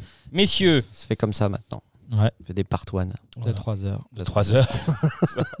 c'est c'est une Euh, grosse pour série. cartouche. Pour le coup, alors euh, d'habitude, je crache sur les films de 3 heures, mais là, euh, Je, je me suis pas ennuyé, je me suis pas endormi, je me suis pas ennuyé. Je j'y suis allé en pensant que j'allais avoir un moins bon film que j'ai eu. En fait, je pensais que c'était Mm. euh, euh, moins bon que le précédent et en fait, euh, j'ai trouvé les scènes d'action qui étaient plutôt bonnes, même si c'était copié sur Uncharted. Il y a eu tout un drama. Je sais pas si tu avais vu Julien. là, Ouais, t'as bien sûr, bah. Ouais, ouais. Mais en fait, pas, apparemment pas. Mais bon, voilà. Parce mais, alors bon, Ah, voilà. mais sinon, c'était un film. Moi, j'ai trouvé cool. t'as un film qui s'est appelé Uncharted qui a pas réussi à faire aussi bien ce que celui-là a fait sur cette scène-là. Ouais, c'est ça. Ouais. bah, c'est bon après. Il y en y a Uncharted et puis il y a aussi le dernier Fast and Furious. Il, il Ah, part ça, du, j'ai pas vu. ouais. il part du principe qu'ils ont piqué plein de trucs. La séquence à Ouais. Rob qu'ils ont piqué à Fast and Furious, c'est des conneries. Moi qui ai vu le Fast and Furious, C'est pas pi- piqué du tout. Quoi. non, puis il faut, Ouais. il faut aussi rappeler que ça a été tourné, enfin il y a un petit moment, hein, Ouais, parce ouais, qu'il y a ouais. aussi la Covid qui a empêché en fait l'exploitation en salle, donc ça fait un moment que ces trucs-là sont tournés, et ça fait un moment que c'est préparé. Et euh, Tom Cruise, alors on sait que Tom Cruise est très cinéphile, il regarde plein plein de choses, je suis persuadé que Tom Cruise, il voit euh, Fast and Furious ou euh, Uncharted, il se dit, bon c'est bon, on n'a pas de souci à se faire. Oui, oui, non, mais bien Vraiment, sûr, hein. on est Et d'accord. on n'a rien à leur piquer, hein, parce que au niveau non, mais de là, la par maîtrise... à Uncharted, je parlais du jeu vidéo. Il y a une scène dans le 2 où euh, la scène du train de Mission Impossible, Ah, donc le 2 qui est sorti euh, il y a euh, ben, 15 ans, est effectivement euh, très très ressemblante. Après, euh, Bah, enfin, la Effectivement, mécanique, un c'est la train même. qui tombe. le- voilà. voilà, C'est- euh, c'est- effectivement, tu peux trouver des copies partout, en fait, si tu cherches Mm. bien.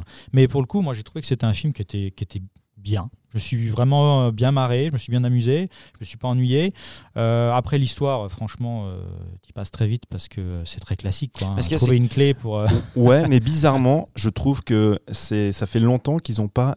Enfin, ça fait longtemps qu'ils n'avaient pas écrit, justement. Ok. C'est, un peu Tu écrit. c'était mieux écrit Bah, qu'avant? Ouais.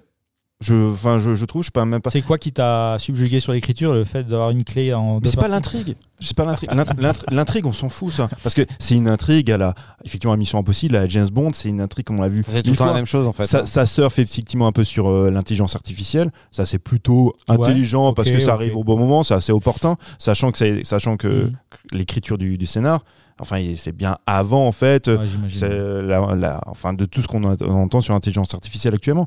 Mais je trouve que les personnages sont plutôt bien écrits. Il y a, moi, la seule chose que je reproche, euh, c'est un personnage que moi j'aimais bien, c'est le personnage de Ilsa, Ouais. qui est là, là par contre, je trouve qu'il est mal exploité et mal écrit. Ouais, il est y a, il y a- vraiment il y a un truc, il y, fonction. il y a des raccourcis, et alors que c'est un personnage hyper intéressant quand tu le prends sur l'ensemble de la saga, c'est euh, bah, c'est son équivalent féminin, Mm. et c'est un- je trouve que c'était un vraiment personnage passionnant. Là, ce qu'ils en font, c'est c'est un peu triste. Bah, tu sens qu'il y a un passage de relais aussi avec la nouvelle euh, arrivée là. J'ai oublié son nom. Là. Euh, Ouais, voilà, euh, qui, qui- qui est chouette aussi. Hein, euh, voilà, mais. Est-ce que bah, le truc, moi, alors, le- Mission Impossible, effectivement, je pense qu'on en a déjà, on a déjà parlé de- du cas Tom Cruise euh, pas mal de fois ces derniers temps, donc on est tous d'accord sur le fait que c'est une marque à lui tout seul et que euh, ah, il, vé- il véhicule déjà lui déjà une image euh, de d'action d'action man, de real action man, tu vois, de vrai euh, Ouais, euh, ouais. Il fait ses voilà, c'est qu'il a toute cette euh, cette pub autour de lui, tu vois. Et d'ailleurs, le film, il a été, moi, j'ai j'ai pas vu une seule fois. Le, tra- le, le trailer de ce film. T'as juste vu les cascades. J'ai bah, j'ai vu euh, tout le truc sur la. Alors, je t'avoue que le- ça, c'est un truc qui m'a quelque part un peu déçu. Le saut en moto? En fait, on m'en a tellement montré du saut moto parce que j'ai vu le truc vu de, fois de- aussi, de- vingt voilà, fois. de machin, et puis ouais, c'est fait comme ci, comme ça, machin. hein. Et comme elle est amenée dans le film, malheureusement, je trouve qu'elle tombe un peu comme un cheveu sur la soupe. Ouais. C'est dommage. Elle, la finalité, euh, euh, on, on, on, on spoil le, le moins Oui, possible. oui, ouais, on Non, peut un peu. Non, mais ce qu'il y a, c'est que ça finit presque de manière gaguesque, tu vois. Et on Mhm. m'en a. Alors que, alors qu'il y a d'autres choses qui m'ont plus impressionné et que j'ai plus apprécié. J'ai trouvé que dans le film, ils ont aussi. euh, comme on est comme. C'est le combienième celui-là? Le C'est le huitième, septième? le septième, Sept ou je sais huit? plus. Sept Ouais, ou bon, huit. Voilà, au bout d'un moment. C'est huitième peut-être. C'est le 7. Septième. Les séries qui c'est comme euh, les, les James Bond qui à un moment donné tu vois on reprend toujours un peu le méchant mais il faut qu'il soit encore plus méchant que le méchant à un moment donné Mission un Impossible moment, comment c'est tu, chaud. Ouais, comment tu fais une menace? Bah, sauf, sauf que le méchant là est pas bon.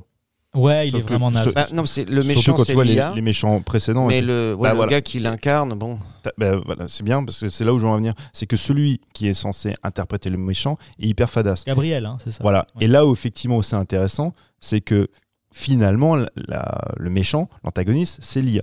Et Ouais, comme c'est l'IA, quel- quelque chose d'absolument omniscient c'est ça. Et ça, je trouve que c'est plutôt pas trop mal parce que on est tellement habitué justement à avoir un, un antagoniste qui est très identifié, très identifiable de par sa, sa caractérisation. Là, finalement, bah, c'est quelque chose qu'on ne peut pas, qui est, qui est pas Ouais, palpable. ouais. Donc du coup, finalement, tu te retrouves à Tom Cruise qui, euh, qui se bat contre finalement, ben, contre une espèce de chimère, tu vois.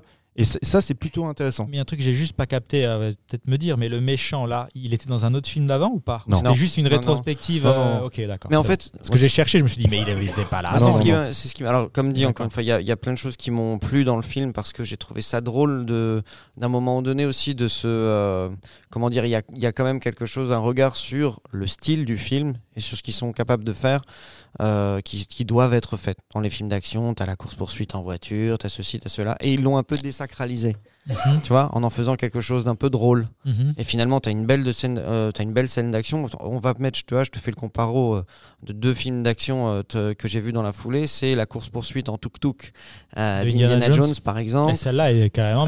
bon, Fast and Furious, je peux pas en parler parce que je je l'ai pas vu, mais le, le et, et leur course poursuite en voiture à eux. Et je mets encore en relief, on va dire un peu plus tard, une des une des scènes qui avait été aussi un peu point d'orgue à l'époque, c'est Bourne avec aussi la Mini dans Paris. Voilà, donc on est à peu près dans le même euh, dans le même dans le même gabarit, si Ouais, tu veux, ouais, de ouais, bagnole, le truc. Et j'ai trouvé que c'était intelligent d'avoir fait ça, d'avoir Mhm. obligé finalement à inverser les rôles ou à faire des trucs un petit Avec peu les différents. menottes, etc. Non, mais c- ça, c'est chouette. Ça, c'est génial. Ouais, ouais, Parce que Et quand ils, ont- quand ils se retrouvent à intervertir les, les conducteurs, Mhm. c'est vachement bien foutu. Même dès le Et ça fonctionne super bien. Il y a des idées que j'ai trouvées sympas. Genre euh, quand il la suit la première fois dans Mhm. un film d'action, même si on est d'accord, la suspension d'incrédulité, tout ça, on s'en fout. Le mec, Bon, il sait coup, toujours. Il sait qu'il doit parle. aller à droite, il sait qu'il doit aller à gauche, il sait qu'il doit faire ça. Mais là, il suit en fait les bagnoles qui sont défoncées et les trucs qu'elle éclate parce qu'elle sait pas conduire. Et Ah du ouais. coup, c'est comme ça qu'il la retrouve, tu vois. Ouais. Ça, ça m'a fait marrer. C'est un petit détail que j'ai vu et qui m'a plu, tu vois. Mais c'est vrai que tu mentionnes la, la suspension d'incrédulité. Là, pour le coup, dans la, je me suis fait la réflexion plusieurs fois dans le film, là où je l'avais pas fait dans les autres films d'avant, c'est vraiment des fois, faut y croire, hein, dans le sens où euh, on te pirate un satellite en 5 secondes. Alors, c'est pre- c'est pre- c'est presque devenu une parodie, enfin la série est presque devenue une parodie d'elle-même. Mais quoi, je, hein. pense, mais je pense que c'est Mais c'est assumé. Ouais, mais Ouais. du coup, ok, alors je me suis fait cette j'ai réflexion et accepté après, il n'y a pas de problème. C'est juste qu'au bout d'un moment, tu es là, bon, le spectateur, il doit accepter quand même beaucoup, beaucoup, beaucoup de choses. Ah oui, quoi. oui. Ouais, Donc, euh, À partir du moment, comme dit, où je, je, je suis désolé, je reprends chaque fois je- parce que je voulais quand même en arriver à une chose, c'est que c'est toutes ces choses-là. Il y a des choses beaucoup qui m'ont qui m'ont plu pas mal, mais euh, parce qu'ils ont, j'ai trouvé qu'ils ont réussi à ressortir certaines, une originalité dans certaines choses qui Mmh, sont non, euh, euh, qui sont des choses éculées. Ouais, et, clair. ça, je me suis dit bon, voilà, ça, ça m'a accroché, c'est pas mal. Par contre, effectivement, euh, c'est c'est fait. euh, Il y a pas mal de trucs qui sont faits avec des gros sabots ou, ou- ou mal euh, mal utilisés. ou, Enfin, comment je vais dire, ça m'a lamené. Tu vois, comme tu dis, c'est là, pff, ok. Ou alors à un moment donné, quand je suis désolé, quand tu as le choix entre deux personnages, euh, il y en a un qui est euh, plus ou moins ta meuf, hein, Et l'autre, tu la connais l'autre, tout- tu la connais, mais absolument pas. Il y a aucune hésitation. Mais collez-lui une balle tout de suite. hein, J'en ai rien à foutre. Tu vois. Tenez le sac. Il n'y a, pas de- y a pas de game en fait. Et c'est là que je me dis, mais, mais d'où Ouais, Et pareil, trucs. de- de- d'utiliser la mécanique, comme tu as dit, tu t'es même demandé à un moment donné, il y en a tellement, est-ce que c'était dans un autre film ça où il Ouais. tue Ou est-ce que c'est dans un peut-être un James Bond Mais finalement, tu t'en fous, tu te dis, ouais, bon. Mais euh, dans la série, si, comme on l'a tous vu, euh, il y a quand même le fil rouge de sa femme au début. Hein, Mm. tout ça a toujours été ça, il faut la mettre à l'abri. C'est pour ça qu'il s'émancipe d'elle. On a réussi à trouver un truc pour qu'on puisse mettre d'autres euh, Mission Impossible Girl, parce que finalement c'était Tom Cruise Girl hein, qui sont dans ces films au fur et à mesure. Ouais, c'est là où je suis pas d'accord. Moi, le personnage d'Ilsa, c'est pas une Tom Cruise girl. Pour le coup, c'est vraiment, enfin, je pense, une espèce d'alter ego et qui, dans une certaine mesure, me- Oui, tu, tu peut même le la- dépasser. Oui, mais on parle de ça, de celle qui il a une relation avec elle quand Ben, même. Il se passe quelque chose. Oui À leur et non, niveau, c'est très- mais- ambigu parce qu'ils ont pas. En fait, elle lui avait euh, proposé, je crois que c'est dans, c'est dans le 4, où elle lui propose de tout quitter, de partir avec lui. Ce qu'il n'a jamais fait, ce qu'il s'est refusé à faire. Mhm. Parce que ce que- ce qu'on a déjà parlé pour d'autres films, c'est typiquement le genre de personnage qui ne sait rien faire d'autre que ce pourquoi il est, il est Mhm. missionné. mhm. Et donc, il peut pas faire ce choix-là. C'est même pas tant, effectivement, pour aller vers le personnage de Michel Monaghan, qui est, qui est censé être sa compagne, pour lequel, effectivement, là, il avait de l'amour. Il aurait très bien pu, comme il voulait la, mettre- la mettre sous protection, il aurait très bien pu partir à Kilza, dire voilà, je, voilà je, je recommence une nouvelle vie. Il a refusé. Et elle lui a reproché, encore une fois, là. Elle a dit pourquoi tu n'as pas choisi de partir avec moi? Mhm. Et elle lui dit tu aurais dû, tu vas partir avec moi. Et finalement, il l'a jamais fait, donc il s'est jamais rien passé. C'est un, c'est une histoire d'amour qui n'aboutit pas. Et, euh, et c'est pour ça que je trouve que c'était vraiment un personnage intéressant. Euh, ju- juste revenir, là on parlait un petit peu de la mise en scène avec les courses poursuites. Mhm. Christopher McQuarrie, Mhm. il est assez habitué, surprenant. hein. Ouais, ouais, il est assez a- surprenant. Il, a pris les rênes de la boutique un peu lui euh, de ce côté-là. Bah, si vous voulez, après, je ferai un petit peu, j'expliquerai en fait comment on en est arrivé là. Mais ju- juste pour dire au niveau de la mise en scène, c'est quand même dingue à quel point il y a des séquences qui sont vachement bien branlées et d'autres qui sont nullissimes. Mhm. Je, je pense à un moment donné, il y a cette, euh, cette bagarre, c'est dans, une- dans, dans, enfin, j'allais dire dans un tunnel, on est entre deux, deux blocs. La petite ruelle, une la petite ruelle, voilà, il fait, Ah ouais, extrêmement il fait- serré quoi. il fait extrêmement Mm. sombre.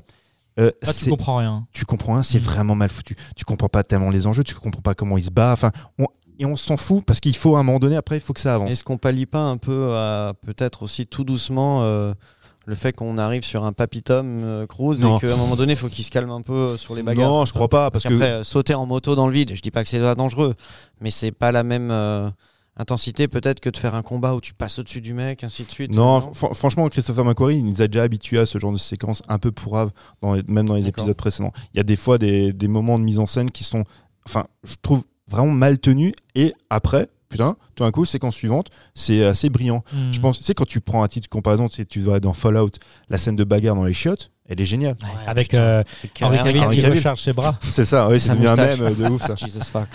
Et tu, et tu vois cette séquence de, bar- de, de bagarre là dans la ruelle. Ah, c'est naze. Tu dis c'est le même cinéaste? C'est Ouais, le même c'est réalisateur? C'est c'est pas vrai. possible. Et après, ben, moi je trouve la, la séquence quand ils sont, euh, c'est à l'aéroport où, Oui. on se passe la clé, on machin et tout, tout. Ça, je trouve ça génial. Mhm. C'est Ouais. v- au niveau, de comment tu, tu filmes ton espace, c'est vachement bien pensé. Mm. Et en plus, il y a une dynamique et ça crée de la tension. Mhm. Même si, même si comme on est habitué à la saga, on va, on sait à peu près comment ça va se dérouler, mais c'est pas grave. Je trouve que ça marche. Ça, au, au niveau de la mise en scène, c'est plutôt bien foutu. Sur Christopher McQuarrie, juste pour revenir euh, comme dit sur lui, effectivement, il a pris les rênes avec Tom Cruise à partir, euh, je crois que c'est à partir du, du 5. Ouais, Parce que- fait deux trois opus, je crois. Ouais. En fait, euh, il, faut, il faut savoir que Mission Impossible, je, je vais très vite hein, euh, parler un peu de la, de la saga. Mission Impossible, quand il sort en 96, c'est réalisé par Brian De Palma. On est vraiment, en fait, encore dans la série. Mhm. C'est-à-dire qu'il y a évidemment Tom Cruise, il y a aussi toute son, toute son équipe, et on n'est pas encore dans le cinéma d'action. Il y a cer- certaines scènes, hein, comme à la fin aussi avec le TGV, mais sinon on est encore dans ce côté thriller, tu vois, typiquement de ce que faisait aussi euh, De Palma dans les années 70. On est encore là-dedans. À partir du 2, c'est là où tout Oh, c'est, explose euh, un John petit peu. Ah, c'est John Woo. Là, les codes sont complètement cassés. Moi, c'est le film que j'aime le moins. Il y a des idées de mise en scène de ouf. C'est un film qui est complètement à part. Et c'est vraiment à partir du 3, Mission Impossible 3, qui est réalisé par J.J. Abrams. Alors, c'est celui qui est très souvent le moins apprécié de Putain, tous. pourtant, moi, je l'avais bien aimé. C'est quand il commence avec l'escalade, hein, le 3. Ou c'est le Non, Non, ça, c'est le 2. c'est Ça, c'est le 2. ok, ok. Le 3, c'est celui où il sauve sa femme Ah oui. euh, et où le, le méchant qui est. C'est Philippe. Seymour Hoffman Absolument. Ah bah oui. Enfin, je sais pas. J'ai beaucoup Et aimé. Ouais, celui-ci était vachement. Il faut juste rappeler un truc. Euh, le 3, initialement, c'était euh, David Fincher qui aurait dû le réaliser. David Fincher, effectivement, avec Tom Cruise, ça n'a pas matché pour différentes raisons. Bah, c'est normal quand tu as deux égaux. Enfin, c'est pas possible, ça peut pas fonctionner. Ouais. Donc, il faut un J.J. Abrams. J.J. Abra- Abrams reprend le film. Moi, je le trouve assez sympathique. Effectivement, c'est pas le meilleur, mais c'est à partir de là où il y a J.J. Abrams et Bad Robot qui vont venir, qui vont commencer à mettre en place la franchise. Christopher McQuarrie va suivre. T'as bon, as le cadre qui est réalisé par euh, Brad Bird, donc là c'est un très grand cinéaste, hein, c'est le mec qui a fait Le Géant de Fer, enfin qui vient de l'animation. On a droit à un très grand cinéaste, mais c'est vraiment là où tout d'un coup on se dit ok, on va prendre des personnages récurrents, on va faire venir machin et on va créer en fait, Une franchise. quoi. Toute cette vraie- franchise. et c'est là que ça vient. Et avec Christopher McQuarrie, il se, se quitte plus Mhm. parce qu'ils avaient fait aussi en fait euh, d'autres films d'action. Putain, euh, le titre m'échappe. Ils en ont fait une déclinaison par aussi en série. Euh, Mhm. bah, c'est- Ouais, le truc où il- Tom Cruise est totalement improbable, qui pète Parce des qu'il est gueules à trop ce niveau-là. ouais, Bon, parce je me demande combien il en a Euh, encore si, sous le pied. euh, hein. comment il s'appelle euh, Ouais, c'est pas le- grave, Le, le nom du film, c'est le nom de la, c'est le nom de la franchise en fait. Ouais, ouais. Et Dead Reckoning Part 2 sera le dernier, j'imagine. J'imagine. Bah, J'imagine. Bah, ça, ça- ça- ça- ça dépend. Jack Reacher.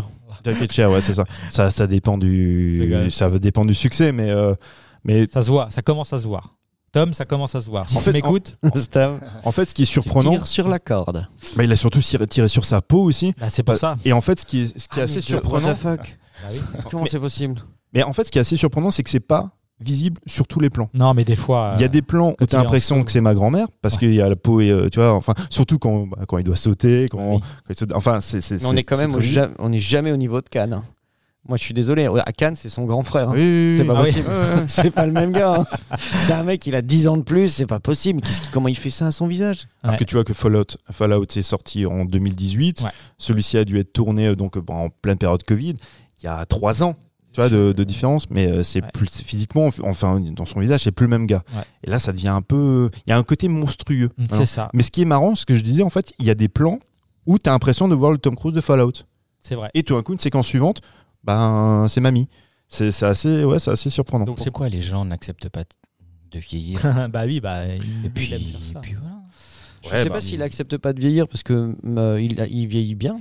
Moi, je quand tu vois les Non, mais je veux dire, euh, bah, de c'est- Cannes, même si il vieillit- il on voit bien. qu'il Pourquoi- vieillit, mais pour- il vieillit bien et en même temps le gars voilà il veut rester est tout le temps dans le, de- il veut tout le temps rester dans le game, c'est pour ça. il Peut-être veut- que pour une, euh, moi je pense que c'est peut-être aussi plus pour une, euh, une raison de, de, de continuité dans, dans, dans, dans, dans, dans l'image, tu vois. Si tu regardes un film qui a été filmé trop et que le personnage il a vraiment trop vieilli, alors que dans l'histoire il se passe très peu de temps, ça devient peut-être aussi, ça peut peut-être te sortir du truc, Oui. ça fait un peu bizarre.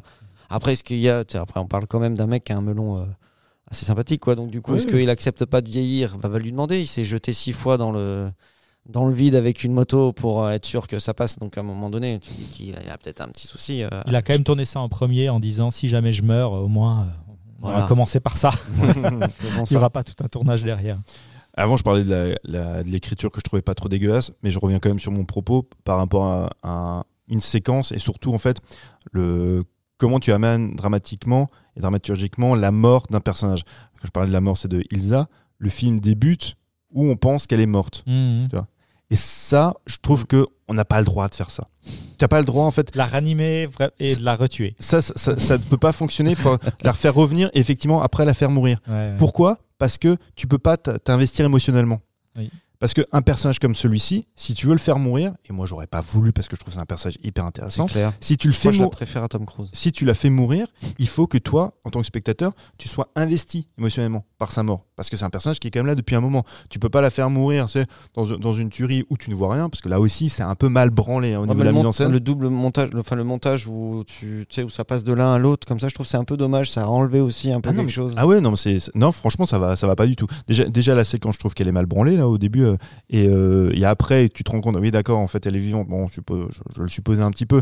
Et après, quand elle meurt vraiment, tu te dis, bon, elle va revenir. Sauf que là, elle reviendra pas. Elle est vraiment morte. Mais tu t'en fous. Mais c'est- à la limite que tu vois presque les mecs en train de signer le contrat pour faire le- l'échange entre les deux gonzesses. Quoi. Tu Mhm. sens clairement, même dans l'histoire. Tu vois que la Grace, elle est i- immédiatement. Bah, C'est- euh, clairement l'enjeu direct. Tu Ouais, dis, bah, écoute, mais en de fait- toute façon. En plus, ce qu'il y a, c'est qu'il a une, cette sorte de. euh, donc, le. le- L'IA qui est, inca- enfin, qui est incarné, son, son minion, là, j'ai oublié Gabriel. son nom, euh, Gabriel, ouais, voilà, qui en fait, du fait de l'anticipation de l'IA par ses calculs euh, complètement improbables, il est presque, il a presque en fait finalement une, une, une, une boule magique, comme on appelle ça, une, une- un Mhm. truc qui lui permet de voir dans le futur. Tu vois, il lui dit mais c'est inexorable. Tous les choix font que ça va arriver comme ça.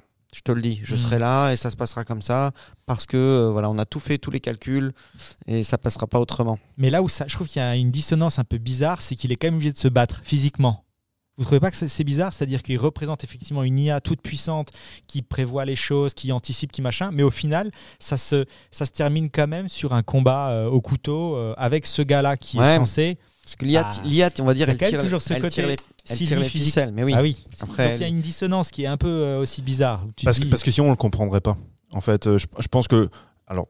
Le spectateur a besoin en fait d'avoir euh, d'avoir un antagoniste qui est visible, Mmh. qui Oui, soit personnel. Parce que sinon, on Finalement, tu es là, tout se limite à un combat oui. au couteau. Mais parce que ouais, mais, mais- mais oui. Et du coup, quelque chose de très primaire, très basique, et un peu un peu naze effectivement. Mais si tu fais pas ça, tu c'est 2001 l'Odyssée de Oui, l'espace. oui, c'est vrai. ouais. Mm. Et je pense que Tom Cruise, la prod, peut pas se permettre de faire 2001 l'Odyssée de l'espace pas dans une franchise pareille, parce que sinon, là, le spectateur, tu l'as paumé. Oui, bah, Déjà, oui. c'est déjà un petit peu compliqué de se dire que ok, c'est une IA, donc euh, c'est quelque chose qui est pas plus- palpable. Même si avant, tu as, connu Matrix, tu as connu tous ces trucs-là, tu dis bon, c'est un peu chaud. Ouais. Donc, tu es obligé de le personnifier. En Mm. plus, si honnêtement, si après moi je, moi, je me suis laissé aller aussi parce que voilà, comme on a dit, c'est mission impossible. Mais ça aussi, si tu si tu commences à t'intéresser un tout petit peu trop à l'IA et ce qu'on a fait, comment on la on la personnifie, pas pas forcément par le personnage de Gabriel, mais même déjà les IA, même si en ce moment effectivement c'est très euh, c'est très présent hein, comme discussion de plus en plus, même si euh, euh, on se rappelle tout ce que James Cameron nous avait prévenu hein, et il le dit. hein. Bon, voilà les gars, je vous l'avais dit, leur filez pas les clés. Mais l'IA telle qu'elle est faite, elle, déjà, elle n'interagirait pas vraiment, je pense, comme ça. Tu vois, c'est pas. Non, mais oui. non, mais ce que je veux dire, c'est que même si une IA avait une- devenait une conscience et qu'elle commençait à vouloir éliminer ou faire quelque chose de son propre chef, euh, elle te parlerait pas directement ou elle ferait pas des trucs comme ça. Et, la, et la- le truc, Ouais, quand mais- même, ouais, mais ça, à le grand rigueur- cercle noir c'est vrai quand même que c'est. Enfin, Non, mais ça, fait partie de la suspension oui, complètement. non, non, mais ce que je veux dire, c'est que crois, cette façon de la représenter. Bien sûr. effectivement, on la représente comme ça. C'est un- ça fait pas, pas, je veux pas dire cucu. Bah oui, mais c'est comme dit Mais, Mathieu, euh, c'est comment le public va représenter une IA. Tu peux pas Voilà. juste mettre des lignes de code et. euh, C'est bah, c'est ça. c'est- En fait, c'est- là où, où, euh, Kubrick a été hyper malin en disant je prends juste un ton de caméra. Et, ça, ça, ouais, et voilà. ça me donne, c'est l'intelligence artificielle, c'est ça. Mais parce que tu es obligé de mettre un truc. Ça, c'était hyper, en plus, hyper anxiogène et hyper troublant. Ça faisait même peur de se dire que c'est juste ce point-là. Là, tu peux pas réutiliser ça parce qu'effectivement, là, tu marches dans les pas de 2001, l'Odyssée de l'espace. Donc, tu es obligé de prendre un truc. Bah, finalement, effectivement, c'est un, c'est un peu facile, mais ça permet de sublimer, en fait, et, euh, et de créer une relation avec l'IA. Mm. Et après, comme on est des spectateurs un peu, bah, un peu limités, Ouais, ouais, on est un peu con. con. on est un peu concon, Mm. il faut qu'on ait aussi un antagoniste personnifié avec qui on peut se battre. Parce que sinon, si Tom Cruise se bat euh, bah, contre une, une image de synthèse ou contre quelque chose Mm. qui n'existe pas, Ouais, ouais. euh, c'est un peu chaud. il, Donc, peut, il peut courir contre. Ça, il peut faire. Putain, il court Avec sans ses mains. Mais- mais en fait- droite. mais moi, je me dis toujours, quand, quand tu es scénariste, quand tu veux écrire ça, putain, c'est effectivement c'est une facilité, mais t'as même pas trop le choix. Ouais. moi, j'étais en train aussi de me poser la question comment je l'aurais écrit moi? Alors au bout d'un moment, tu aussi, voir, tu fais euh, Johnny Mnemonics avec euh, Keanu Reeves, t'as l'impression que tu te bats contre le temps, contre toi-même, contre ça, mais ça marche pas non plus. Enfin, c'est c'est chaud Mhm. quoi. Mhm. C'est vraiment compliqué. Et on pourrait juste finir peut-être sur le, la malchance de Tom Cruise d'avoir d'être sorti en même temps qu'Oppenheimer et Barbie, parce qu'en fait, il le disait il y a six mois déjà, il, il râlait parce qu'il voulait pas, ou il avait demandé qu'il y ait un décalage de sortie parce qu'il a pré- il pressentait le problème. Et effectivement, en fait, tu le vois dans les chiffres. Ce film-là, c'est quand même 291 millions de budget. Ouais, c'est c'est phénoménal. Euh, et il est que troisième au box-office, forcément derrière Ah, un mais c'est quand même a moins cher. à construire la rampe. C'est quand même moins cher que le transfert d'Mbappé. Donc, l'un dans l'autre. on- Non, mais c'est là que c'est fou. c'est- Ouais. un, très ça. bon film qui, finalement, là, euh, il est en- déjà en train de. Les, les- les- les chiffres, forcément, sont en train de diminuer. En fait, c'est vrai que c'est un peu con parce que eux, ils- en fait, c'est une franchise qui a marché. Fallout avait très bien marché. C'était l'épisode qui avait le mieux marché d'ailleurs. Il y a eu aussi le succès de Top Gun. Mm. Donc ils se sont dit, ok, normalement, on a un public qui, euh, qui va forcément se déplacer. Acquis. Ouais. C'est- ils sont acquis, il n'y a, a aucun souci. Euh, ils ont tout misé, comme on le disait tout à l'heure, sur la com par rapport aux cascades de Tom Cruise. Mais il faut toujours rappeler, un- enfin moi c'est un truc que je rappelle à chaque fois, comme on disait avec euh, Harrison Ford, Tom Cruise, même si c'est une star, c'est une vraie star, les gamins, aujourd'hui, je suis pas sûr qu'ils aient envie de voir euh, Tom Cruise faire des cascades. Parce que finalement, qui se déplace, bah, c'est au moins des trentenaires. Mmh, Tu vois ouais. Les plus jeunes, ils vont pas forcément. Mm. Quoi.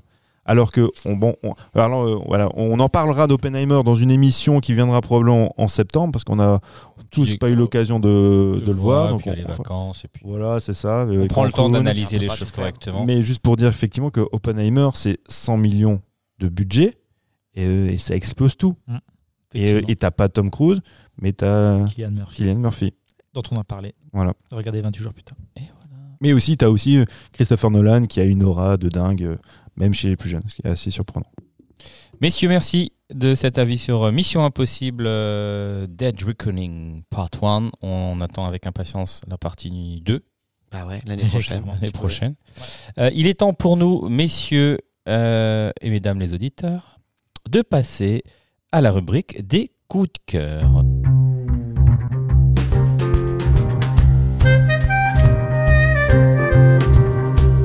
Comme notre habitude, nous allons commencer par Loris. Oui, alors. Bonjour Loris. Bonjour. euh, Bonjour. Euh, ça fait pas deux heures qu'on parle déjà. Ouais. Euh, alors moi, euh, je vais conseiller une série parce que voilà, Oh, je suis un peu dans mon dans mon tunnel euh, autoroute série et c'est un truc que je regarde depuis assez longtemps. Ça s'appelle Barry. Est-ce que vous connaissez Barry? Non, vous connaissez pas du tout Barry? C'est une série HBO. euh, Bah euh, oui. Bah oui, mais qui est euh, donc Barry, qui est un personnage interprété par Bill Hader. Ah oui, ok, ah, c'est bon, Voilà. moi je vois. Ah, D'accord. ok, Bill Hader, donc euh, comique, euh, éminent comique du SNL euh, et qui a fait mais après d'autres films, qui, est- qui est très très drôle. Vous pouvez regarder des vidéos Ouais. de YouTube sur lui qui imite d'autres acteurs, c'est absolument incroyable. Il a un beau jeu de sourcils.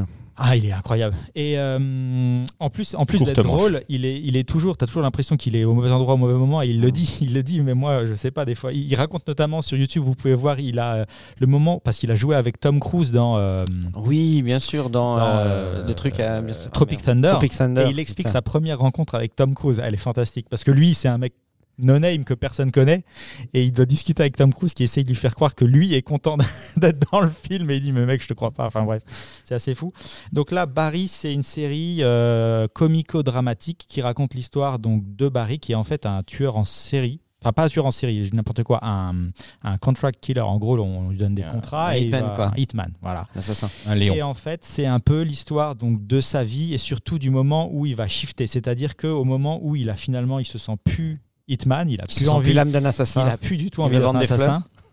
Et il fait ça en fait.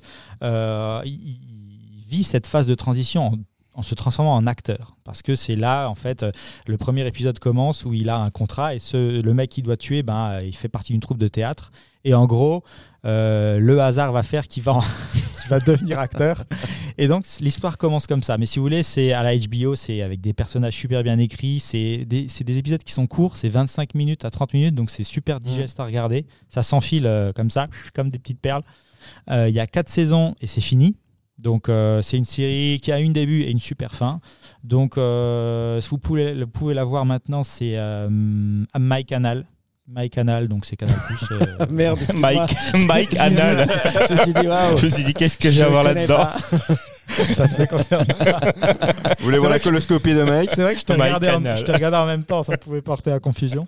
Donc non, c'est une série qui est, qui est aussi drôle, euh, dramatique, il y a vraiment plein d'émotions, les acteurs jouent superbement bien, donc euh, je, je conseille, et ça, comme dit, ça, ça se regarde très bien. Voilà. C'est Ba- Barry, tout simplement. B-A-R-Y. R, Deux R. R, 2 R. R, R. Y. Ouais. Pas mal. Pas mal. Euh, je- J'enchaîne parce que moi, le mien, on en a déjà parlé en fait. Parce que du Ah, coup, c'est on- Sunshine. Ouais, bah, c'est- enfin, c'est Sunshine. Je, je voulais le remettre en avant euh, au cas où on n'en parlait pas euh, pendant l'émission, mais on l'a fait un petit peu.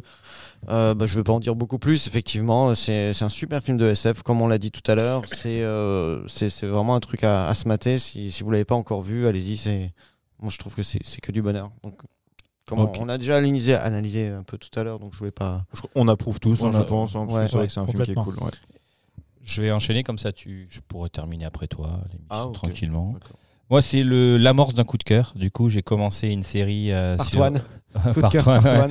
sur, euh, sur euh, Netflix, The Days, euh, qui raconte euh, dans le même esprit que Tchernobyl, la série Tchernobyl, Ouais. euh, la catastrophe de Fukushima.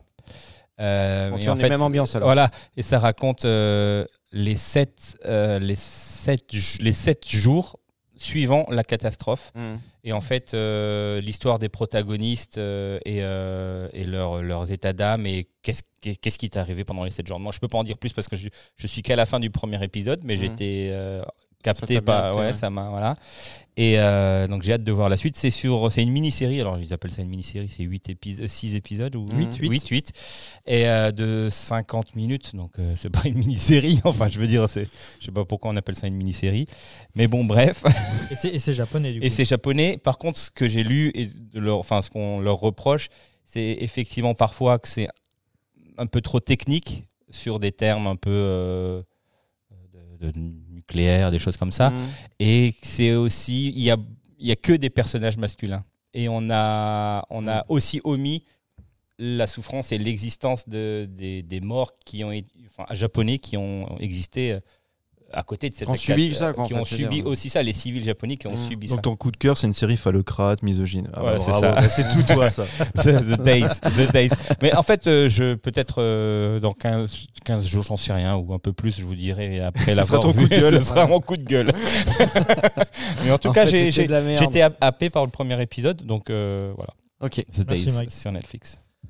Alors, alors moi, en fait, on va dire que c'est des coups de cœur, ce sont plus des recommandations et aussi des mises en garde pour des sorties euh, DVD Blu-ray de films d'horreur. J'en ai profité et je me suis dit, comme on parle de 28 jours plus tard, euh, hein, j'ai bien fait, Mike. Oui, Mike, il approuve, c'est bien, bien vu, c'est Bien pensé, bravo. Il y, a, il y a la sortie d'un film qui était assez attendu pour les fans de Lucio Fulci, c'est le film Démonia, qui est un film de 1990. Euh, on parle d'une équipe qui se rend en Sicile, c'est une équipe d'archéologues, et ils vont tomber, enfin l'héroïne va tomber sur une crypte où ont lieu des, euh, des crucifixions de, de nonnes. On- donc on est vraiment dans la non-exploitation. Dans la Parce qu'il y a non-exploitation. une, une exploitation de non, en fait. La Ah non-exploitation, ça Ah bah existe. oui, non mais les gars, mais il y a- il y a- Une exploitation de tout. Le horse exploitation, le poney exploitation. Ah, direct, c'est marrant, c'est tout de Je- suite je- les je- chevaux, les poneys. quoi- bah, je vais tout de vous couper pour vous expliquer un petit peu. Non, mais on a déjà parlé, Ah vous savez qu'il existe tout dans les films d'exploitation. Il y a eu la Black Exploitation, il y a la, la non-exploitation, il y en a eu énormément, évidemment aux États-Unis, mais surtout aussi, comme toujours, en, En Italie, hein, évidemment. Euh, en fait, le film qui a lancé tout ça, c'est Les Diables, Les Diables de Ken Russell. C'est une fois, alors, à partir très rapide, si une fois vous avez l'occasion de voir ce film-là, Les Diables de Ken Russell, c'est un super film de 71. Le souci avec ce film-là, c'est qu'on n'aura probablement jamais la director's cut. C'est un, ça fait partie de ces films où tout le monde voudrait voir la, ver- la version complète de ce film. C'est la Warner qui a, qui a les droits. Tu te doutes bien que pour un film aussi sulfureux que Les Diables, avec des nonnes qui, euh, qui baisent avec Satan, Ouais. ils n'ont pas envie de mettre une tunasse pour ce film-là. Friedkin l'avait dit. Ah bah ouais. Je dis ça, je dis rien. Et donc du coup, Ful- Fulci en 90, ben voilà, il- bon, Fulci a fait plein plein de films d'horreur. Je vais pas revenir là-dessus. J'en parlais tout à l'heure avec la nuit des euh, l'enfer des zombies. Il a fait euh, la longue nuit de l'exorcisme. Il a fait du giallo. Il a touché à tous les genres de l'horreur. Il y a, il y a Frayeur, il y a au-delà. Enfin, moi, je les conseille pas tous parce qu'il y a aussi des films à- très mineurs. Celui-ci fait partie des films mineurs, mais quand tu es fan de Fulci, c'est typiquement le genre de film que tu as envie de voir. Donc, il est sorti chez Carlotta en Blu-ray. Euh, donc film de 1990, il n'y a pas de, y a pas de bonus, il y a rien, c'est juste le film. C'est pas un graal pour euh, les, fans de films d'horreur, mais pour les, adorateurs, comme mon cas de Fulci, t'es bien content de tomber dessus. Donc il y a ce film, il y a ce DVD là, Blu-ray, pardon, qui est sorti le 4 juillet, et il y a aussi deux sorties au mois d'août. Alors là, ça va être, euh, là, ça va être du très gros, mais vraiment du lourd. C'est, je le conseille pas, attention. C'est une mise en garde et c'est en fait, je vais expliquer pourquoi j'en parle parce que ça me surprend que ce film-là va sortir en Blu-ray. C'est une trilogie qui s'appelle August Underground, réalisée par Fred Vogel. Mhm. Je sais pas si ça vous parle, si vous avez déjà entendu parler de ça. Vous avez tous entendu parler de films genre euh, Human Centipede, A Serbian Film. Mmh. Tout le monde dit ouais, c'est dégueulasse, c'est machin. Ça c'est au-dessus? Ah non mais ça, c'est non mais c'en est quand même. Moi sur la trilogie, j'en ai vu un seul. Mais non. c'est vous pouvez le trouver facilement sur internet hein. c'est une enfin c'est abject. Euh, à Serbian Film à côté sans déconner c'est euh, c'est les Looney Tunes je vous jure hein. c'est une horreur. C'est quoi C'est quelle nationalité? C'est américain. C'est des films qui sont sortis tout au début des années 2000 c'est vraiment on est vraiment dans le cinéma underground. Avant on parlait c'est de tourner en DV Ouais. on est là-dedans. On est vraiment dans ces films c'est qui sont so- tournés un peu fun footage euh, extrêmement craspec où tu suis je sais pas si vous avez vu le film euh, euh, Henry portrait d'un serial killer. On est un peu là-dedans. On suit un couple et qui, euh, qui kidnappent des gens, qui font des saloperies au possible. C'est très gore, c'est un peu sexe, c'est extrêmement malaisant. Et en fait, comme c'est tourné euh, avec les caméras DV très proches des gens, c'est extrêmement glauque. Même quand il y a des séquences gore, tu te dis, ok, c'est mal foutu, mais c'est tellement crade et c'est tellement, enfin, comme dit, malaisant que ça, ça- ça te, ça te retourne le bide. Moi, je vous dis, j'en ai vu qu'un seul. Je suis quand même un adepte des ci- cinémas d'horreur, tu vois, j'adore ça. Et ça m'a foutu très mal, ce film-là. Mais ce qui me surprend, c'est pourquoi. Ah, bah, Pour nous ça. oui, Vas-y, faut- redonne-moi le titre, s'il te plaît. August Underground. August Underground. C'est pour nous ça. Moi, j'ai vu, j'ai vu le dernier. Il y en a trois. J'ai vu le, le troisième. Euh, vous le trouvez facilement hein, sur Internet. Ce qui est surprenant, c'est que ce soit édité en Blu-ray. Oh, déjà, le- l'affiche Ouais. du truc. Et en- Ouais. en, en fait, Ouais, je, vrai, je c'est comprends vrai. pas l'in- l'intérêt de ce- parce que on est vraiment dans le cinéma alternatif underground et, euh, et justement le, le parti le parti pris, c'est d'avoir une image extrêmement granuleuse, extrêmement dégueulasse. Tu vises quel public quand tu ressors ça? C'est vrai finalement. Comment Ah bah tu ouais. vois, les- Je, enfin, très honnêtement, même si t'es un fan hardcore, tu vas pas acheter le Blu-ray. Ça, c'est des trucs que tu trouves facilement, tu vois, Et même sur si on, Internet. on le voit dans ta, bibli- dans ta DVD tech, Bah, on va être là, mais il est bizarre. Bah c'est ça. Je sais pas si vous vous souvenez quand, quand un Serbian film est sorti, le cinéaste avait dit oui, il y a une espèce de métaphore sur, euh, sur euh, la guerre tu vois, euh, en Yougoslavie. C'était des conneries, c'était juste pour vendre son truc dégueulasse. Mais c'est, je jure, c'est de la gnognotte à côté. hein. Je suis en train de, je suis en train de googler le truc pour voir. Tu vois, c'est la première fois que je tape un truc, je mets image et il Ah me non. floute toutes les photos. il me dit. Ah oui, non, mais c'est- J'ai la Save Search qui s'est activée. Il a dit non, non, ça, mon vieux, faut que je clique dessus pour autoriser. Putain, ça a l'air sale quand même. Non, non, non, c'est très sale. Et ce qui est surprenant, en fait, bah, la volonté du mec, c'est de vous proposer ce qui se rapproche le plus d'un snuff movie. D'accord. Il faut expliquer le type, le Fred Vogel, je pense, je pense à un esprit malade. hein. Le Fred Vogel s'est retrouvé, alors je dis pas de bêtises, il devait présenter un de ses films à Toronto, dans un festival. Je crois que c'était à Toronto, je veux pas dire de conneries. Bref, il s'est fait arrêter à l'aéroport parce qu'ils ont trouvé ses bandes Donc, Ah ouais. Ils ont analysé ces bandes. Ils ont cru que c'était un vrai snuff movie. Bah, il s'est retrouvé, il a été arrêté parce que pour eux c'était un véritable snuff movie. Il a dit un peu comme euh, Un peu comme à l'époque. euh, Exactement, comme Ruggero italien, Deodato, Deodato qui avait dû se présenter aussi au, tribunal avec ses comédiens. Bah là, c'est pareil. Il a dû venir en en disant non, mais c'est un film. Il est désaxé, le gars, pour faire des films comme ça. tu En fait, est- Je pense qu'il y a quand même le mec, c'est quand même un esprit malade, mais ce qui est apparemment les gars s'amusent. Parce que j'ai vu des images de, de tournage, c'est des gens qui s'amusent, mais c'est extrêmement craspec. Pour le coup, c'est euh, c'est vraiment très très crade. Et je veux dire, quand, quand vous verrez les images, je veux dire, si tu analyses un peu le truc, des fois c'est mal branlé au niveau des effets. Mais c'est tellement crade et il y a tellement cette imagerie, tu vois, très très glauque, que malgré tout, bah, ça te retourne un peu le bide. Ok. Ouais, je confirme. Là, je vois, le- moi, je regarde des images et tout, et tu, tu sens cette ambiance, euh, ouais, euh, fait dans ma cave, et euh, c'est assez malsain. Ouais. Ah Ouais, c'est très très malsain. C'est pour nous. Ok. Mais il faut le voir hein, pour une oui, oui, moi, je vous dis, j'en ai vu qu'un seul. Ça m'a suffi. Je me suis dit, ouais, je vais pas me taper la trilogie pour autant. Mais j'étais surpris de voir qu'il va être édité en Blu-ray au mois d'août. Ok. Un autre film rapidos qui va être édité au mois d'août, c'est juste pour dire parce qu'on en a déjà parlé. Le film précédent, c'est une trilogie. Le premier film était sorti en salle. Malheureusement, il n'y aura pas d'exploitation exploitation en salle pour le second. C'est Pearl de Ty West Ah ouais. qui sortira du coup le 16 août en DVD Blu-ray, donc il sera pas exploité en salle. Donc peut-être qu'on le traitera quand même pour l'émission parce qu'on avait, pour la plupart, vous Ouais. avez vu Le premier X- c'était X, hein. Ouais. X Pearl et il y a le troisième. Maxine. troisième. ouais, Maxine qui est en, Qui est pas sorti encore. non, il est en post prod là. Et euh, donc on verra. euh, peut-être qu'on parlera de, de Pearl, mais effectivement malheureusement il y aura pas d'exploitation en salle, donc sortie DVD Blu-ray à compter du 16 août. Voilà, donc c'était mes recos pour euh, pas vraiment coup de cœur parce que même Démonia, même si j'adore Fulci, c'est pas un grand film, donc c'est pas vraiment un coup de cœur. Trilogie August Underground, c'est vraiment si vous avez envie de, de vous salir, parce que c'est un peu ça, hein, vous allez vous salir l'âme et le corps, donc allez-y. Et sinon, ben, Pearl euh, aussi au mois d'août. Méfiez-vous quand même, il y a des choses qu'on ne peut pas ne plus avoir vues.